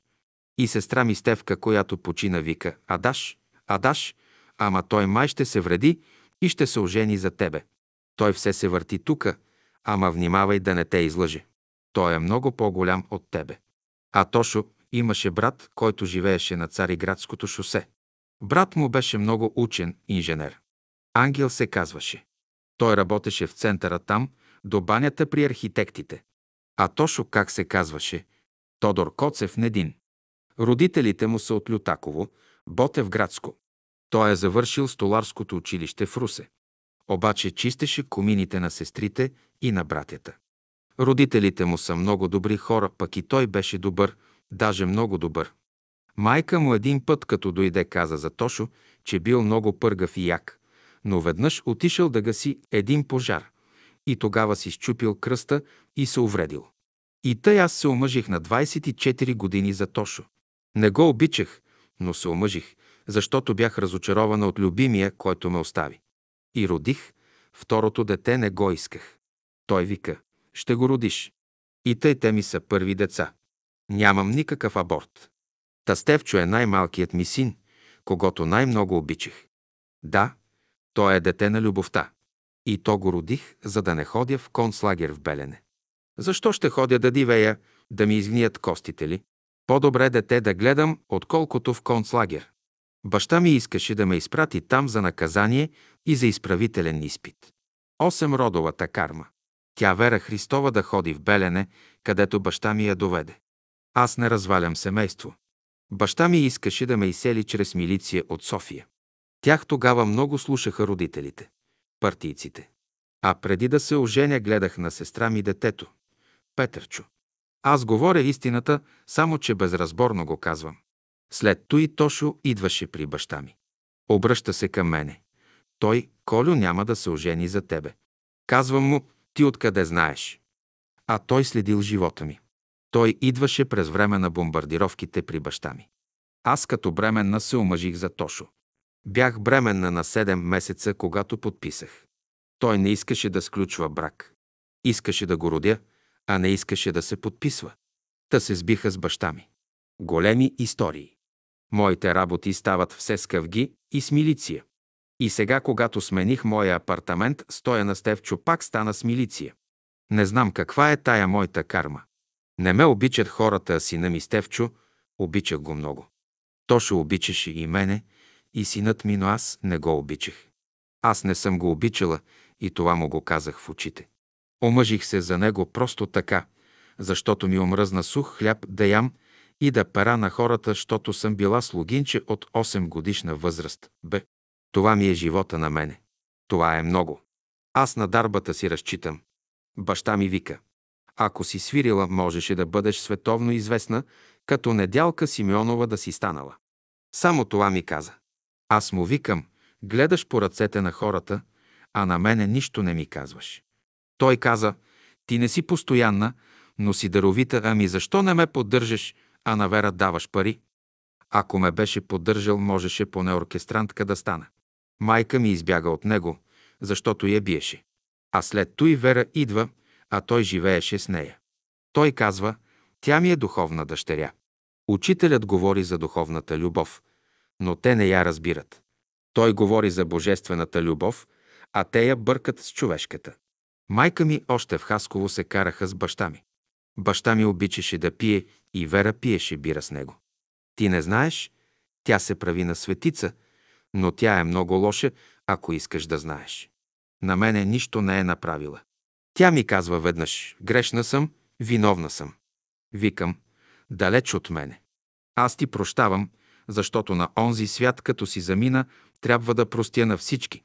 Нали така казва учителят, аз го четох това, колкото и да си работил духовно, трябва да се помириш с всички. А Вера първо не се помирява, не се признава и после си призна. Но далеч от мене. Викам, отдалече да се обичаме. Тя обича да заповядва. Тя е много мръсна. Тя обича да командва и да дава съвети и за това отначало е любезна. Дава съвети, пък не се вижда каква е. Знаеща, а това е най-лошия характер. Това е мръсен характер. С такъв човек не може да се живее. И Таню я намрази. Таню я нарича крадла и това онова. Абе, Таню, ти нали беше влюбен във Вера? Ами тя нали е към неговата група? Ама тя е крадла. Тя окраде Емилия. И Емилия е мръсна. И двете са лошо. Ама и Таню не е стока. Той нещо ти говореше, ама ти и не се навиваш лесно. Те се разделили братството на две. Вярно ли е, бе? Как може да разделяш братството, бе? Седалището си е там при учителя, където е мястото на учителя. Аз не се деля. Аз си отивам там, където си е учителят на мястото му и в гората. Какво ще делят? Ще делят, така ли ни учеше учителят да се делим или да си помагаме? Ама те са големи истории нашите. Три нощи да говориш няма да се свърши. Само за мене три нощи може да се говори, да. По-рано пък от духове ме беше страх. Един път бях легнала и не мога да стана, че едни кадъни, като чувам, че пеят, и тогава право при Гита отивам. Гита, баща ми го няма, съвсем съм сама, ще спя при тебе, тя беше насреща. А пък баща ми и Гита, ние все пеем братски песни. Викам, Гита, пей. Тя най-обича това, аз в живота ще благувам. Ей, това и харесвам на Гита, много пееше. И като беше болна. И много беше загрижена за децата. Е, и за това я хваляха. Обаче тя работа не знае. Дрън, дрън, свири на китара, само това. Обаче не беше музикална. Честно ти казвам. Имаше глас, обаче фалшиво пееше. Това и Йоанна го признава. Йоанна на кого се е метнала? На баща си сигурно. Не бе, всеки дух си идва с капитал. Знаеш ли какво казва Лиляна Табакова? Може един гениален да се роди в циганска колиба при най-лошите пияници. Какъв дух слиза в момента е важно.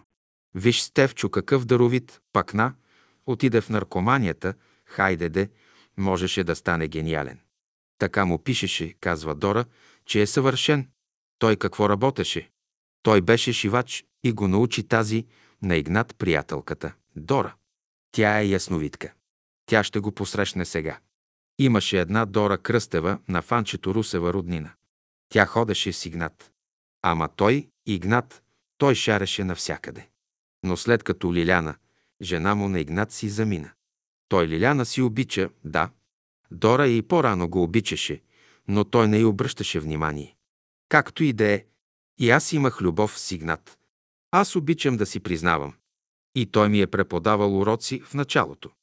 Значи аз смених много учители и си вземах каквото ми трябваше и после аз съм си аз, непостоянна. Даровита с дарба, но непостоянна. Така е. Девет неосъществената среща. През време на бомбардировките учителят се евакуира при Темелко.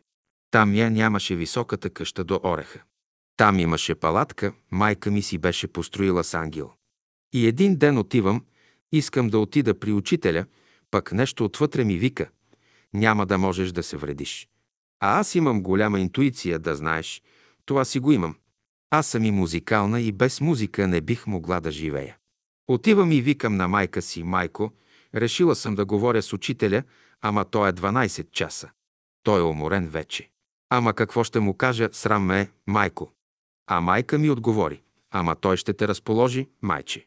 Но като застана там Олга Славчева, дебелата и вика, я, на Тодор, гледача дъщерята, да се махне от тука, какво е застанала, ще говори с учителя.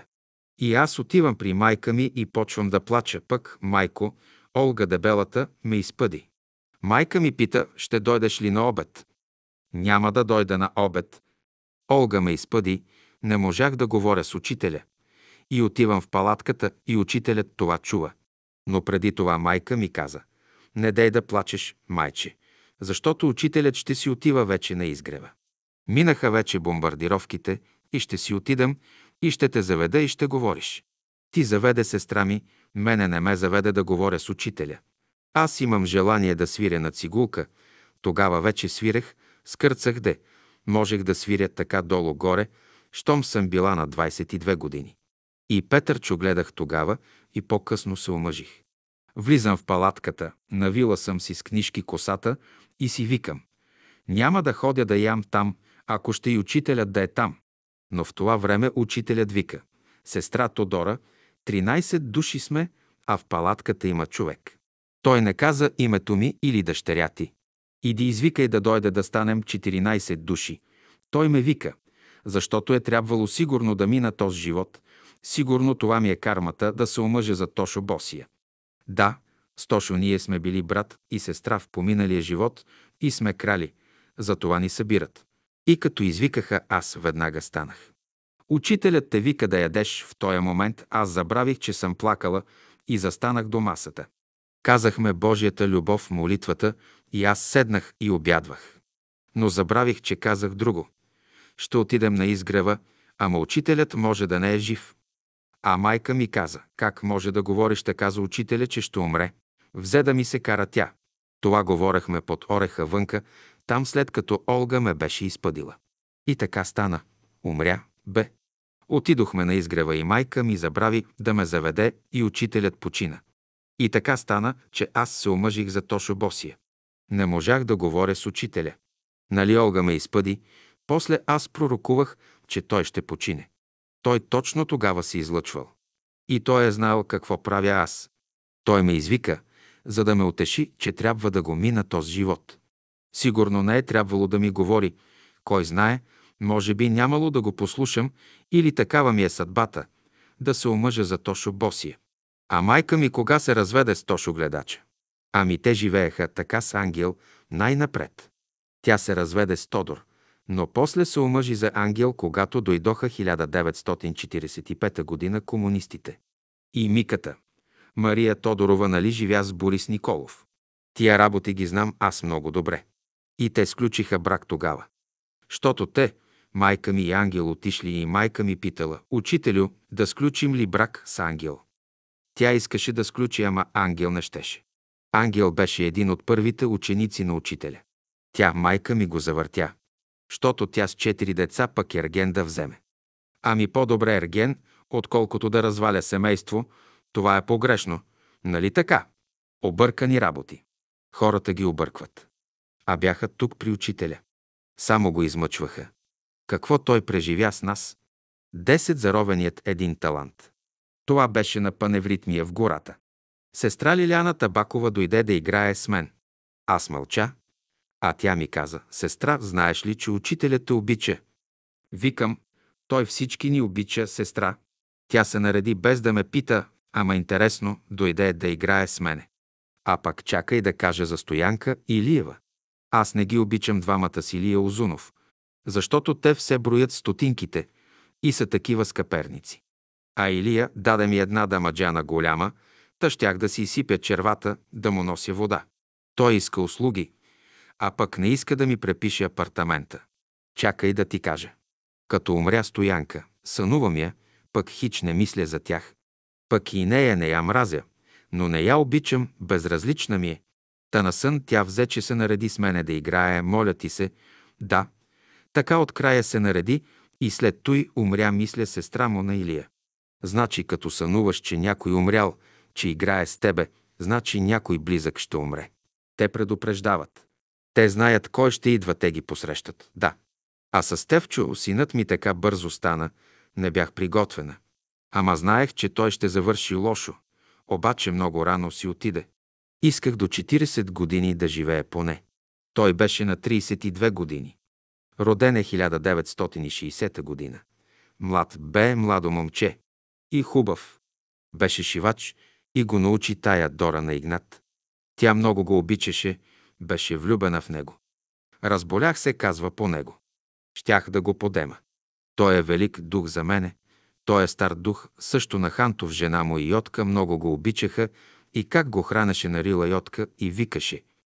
Той е много добър. На Рила с веселка играеше. Те са долу-горе на едни години.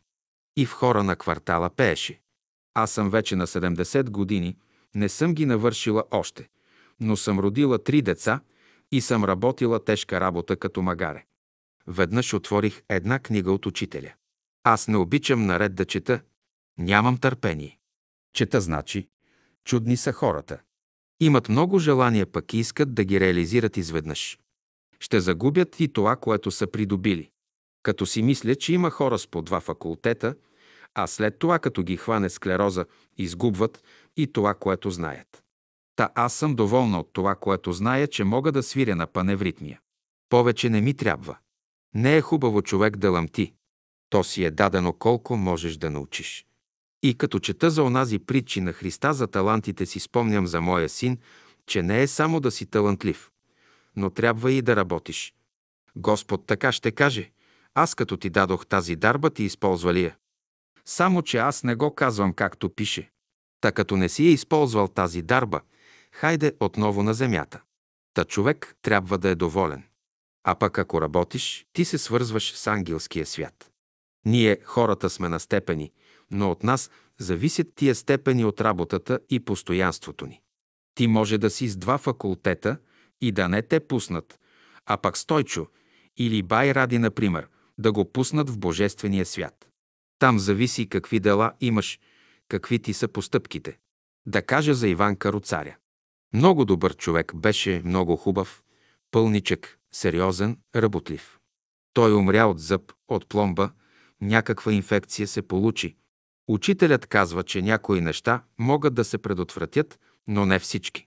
Може много добри дела да имаш, но едно нещо да сгрешиш и пак да не ти бъде простено.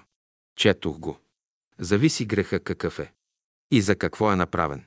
Та той си зарови своя един талант в земята и не работи с него, После дойде господаря и го набиха. Аз обичах много сина си, но защо бягах от него? Защото ме биеше. Нека да не прави грехове. Като ме бие, може да ме осъкати. После да не мога да си шетам, да си опера. То е хубаво и 200 години да живееш, но да си годен, да можеш да се обслужваш. Голяма ми е мъката за синът ми, такава, че искам да легна и да не се събудя, защото го обичам много. Аз искам пак да му бъда майка, само да имам добър мъж. Иначе е по-добре да не се женя, да гледам само изкуството. Но искам да го родя, да стане цигулар. Да го родя, защо така? Но Божа работа. Аз може да искам, който те пита. И казвам, учителю, което е за добро това да стане, а лошото си е от мене. Напоследък синът ми беше много нежен и аз му казвах, колко е хубаво така да си живеем с Тевчо. Имаш си гарсониерка. Ще идвам да ти чистя и колко бях спокойна. Но после, като чаках цяла седмица да го изследват, бяха го взели в болницата, да видя кога синът ми ще излезе, казвах. Той е вътре мъртъв. Нещо отвътре ми казва. А те ми викат, ти луда ли си? Ами викам да дойде домоуправителят, да отворят, да взема котето.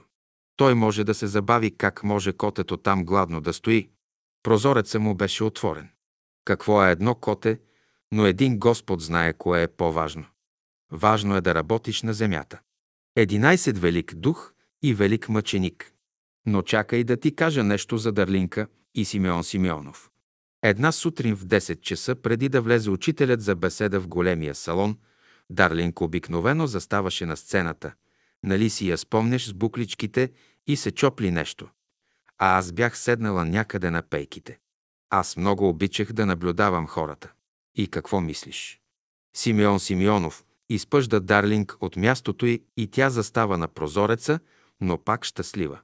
Иначе, нали Симеон беше завършил право, хубаво четеше.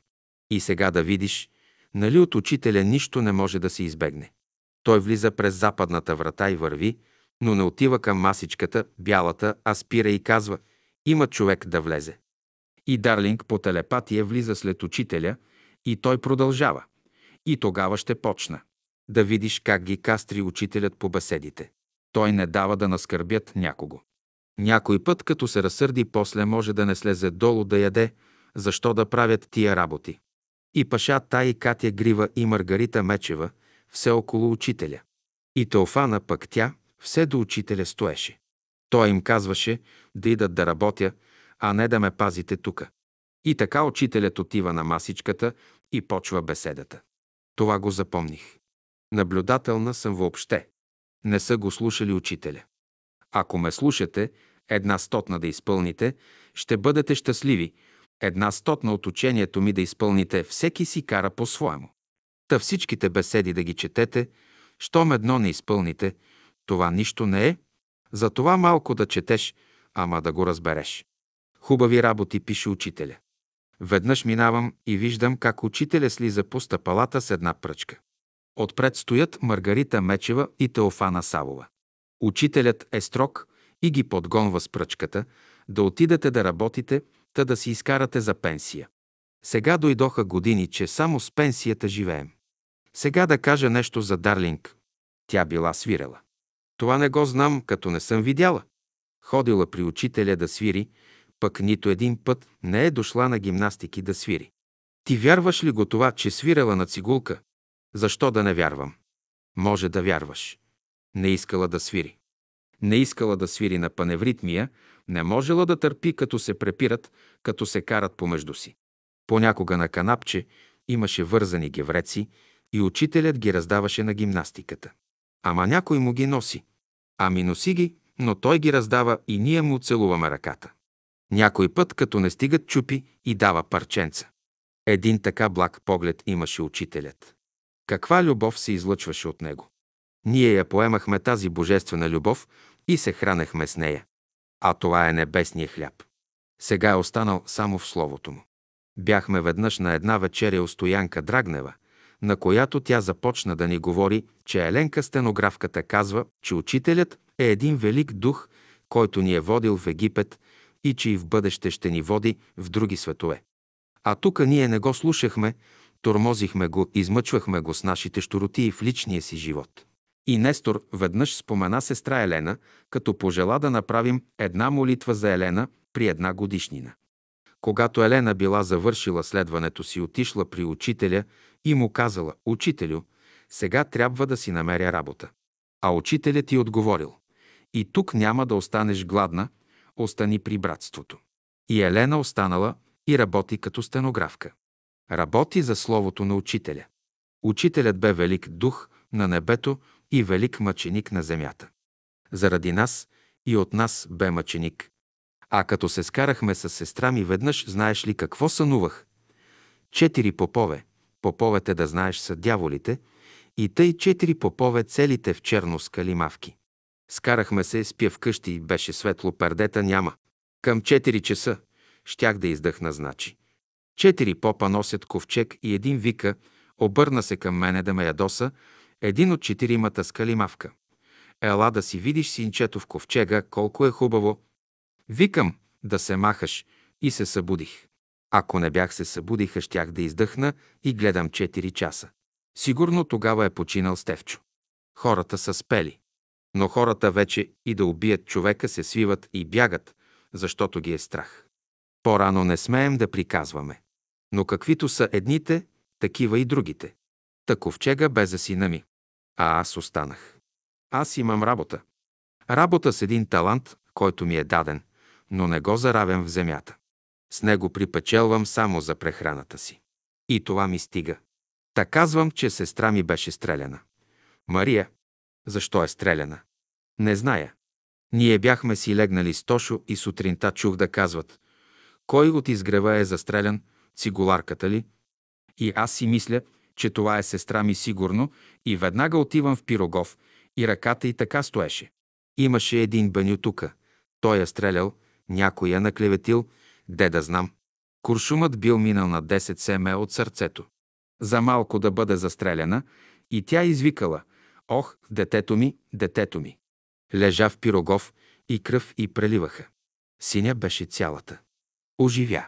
Лулчев бе ходил първо при баща ми и той му гледал на ръката и му казал, че ще бъде застрелян. Лулчев казал Байто Доре, руснаците ме гонят, искат да ме убият.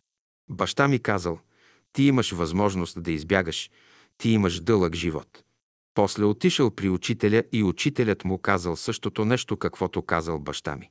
Защото баща ми има връзка с учителя. Но Лулчев си казал, че имал някакъв сторен грях. И не знам по каква линия е греха, но съм сигурна, че бе казал, в този живот ще платя за него. И го съдиха и го убиха. Разплати се. А за брат ми Митко Димитър трябва да имам някаква карма с него. Даже в хороскопа ми го имало, че ще страдам от близки хора. Той има много лошо отношение към мене. От начало до сега. Мъчих се много, мъчиха ме близките по кръв хора, но чужди по дух. Накрая дойде времето, че чужди хора по кръв, но близки по дух ми дадоха апартамент. Сега съм спокойна. Благодаря. Знам, че това е работа на учителя и за това сега с моя един талант, който бях заровила, мога само да свиря. Свиря на събранието, песните на учителя, свиря на паневритмия. Така се отблагодарявам на учителя за всичко. С това мога. С друго не мога да се отблагодаря и това не е малко. Да благодариш на Бога Твоему в дух и истина. Записала Марийка Марашлиева, 1993 година.